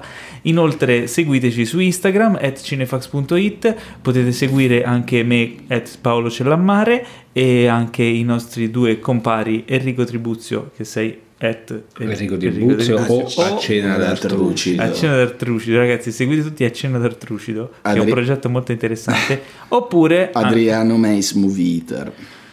E detto questo, caro Teo, eh, Io a- cosa possiamo- aggiungerei anche che visto me l'hanno chiesto ultimamente Mhm. e anche stasera quando ho mandato le domande c'è qualcuno che me l'ha chiesto, io ne approfitto e vi dico che se avete Telegram e non volete perdervi mezzo contenuto di tutto ciò che viene pubblicato su Cinefx, esiste il canale Telegram di Cinefx. No. Basta cercarlo su Telegram. Ah, ecco, scusa, visto che lui ha fatto E spam. anche il canale TikTok. Sì, ma lì non ci pubblico un cazzo. Come no? No, Come l'ho preso solo per fare pipì sopra così nessuno mi ruba l'account. Ok. No, Ah. poi gli avvocati, una rottura di Hai fatto golden shower su TikTok. Esattamente. No, io eh, invece faccio una marchetta, una roba mia, nel senso se, se vi trovate eh, intorno, no intorno, se vi trovate il 23 gennaio a Salerno, c'è questa mia amica Carla Marciano, che è una jazzista, che eh, ha fatto questo disco di colonne sonore di Bernard Herrmann eh, riarrangiate in jazz, che fa il concerto a Salerno e dove verranno proiettati dei video che ho fatto io e ci sarò anche io a proiettarli, quindi magari se qualcuno si fa avanti ci beviamo una birra, diciamo due cazzate e magari vi vedete anche un concerto bello perché io l'ho già visto, è tanta Valido. bella robetta. Se non sapete come è fatto Enrico Tribuzzi, quindi non sapete come riconoscerlo, basta usare il naso e seguire la puzza di capolavoro. Esatto. Dov'è? Quindi a Salerno dove? A Salerno, eh, nel palazzo storico di Salerno, di cui non ricordo il nome. ecco. E il giorno? 23 gennaio. 23 gennaio. Cercate il nome della- del concerto. Carla Marciano Quartet. Usate un sito che si chiama Google, Carla Marciano Quartet a Salerno. E niente, è il momento dei saluti. Un caro saluto da Teo Yusufian. Ciao, intanto questo è il foglietto con la scaletta e i fatevi un favore della serata. Un saluto da da Enrico Tribuzio. Arrivederci. Un saluto da Adriano Meis. Ciao cari. E un saluto da me, Paolo Cellamare, e che vi auguro una buona settimana. Ciao Ne! Che chiusura triste. Una settimana No, ricca dai. di capolavori. Sottotono un po'. Una settimana puzzolente di Ma capolavori. perché siamo la casa delle libertà? Facciamo, un po' come cazzo ci pare.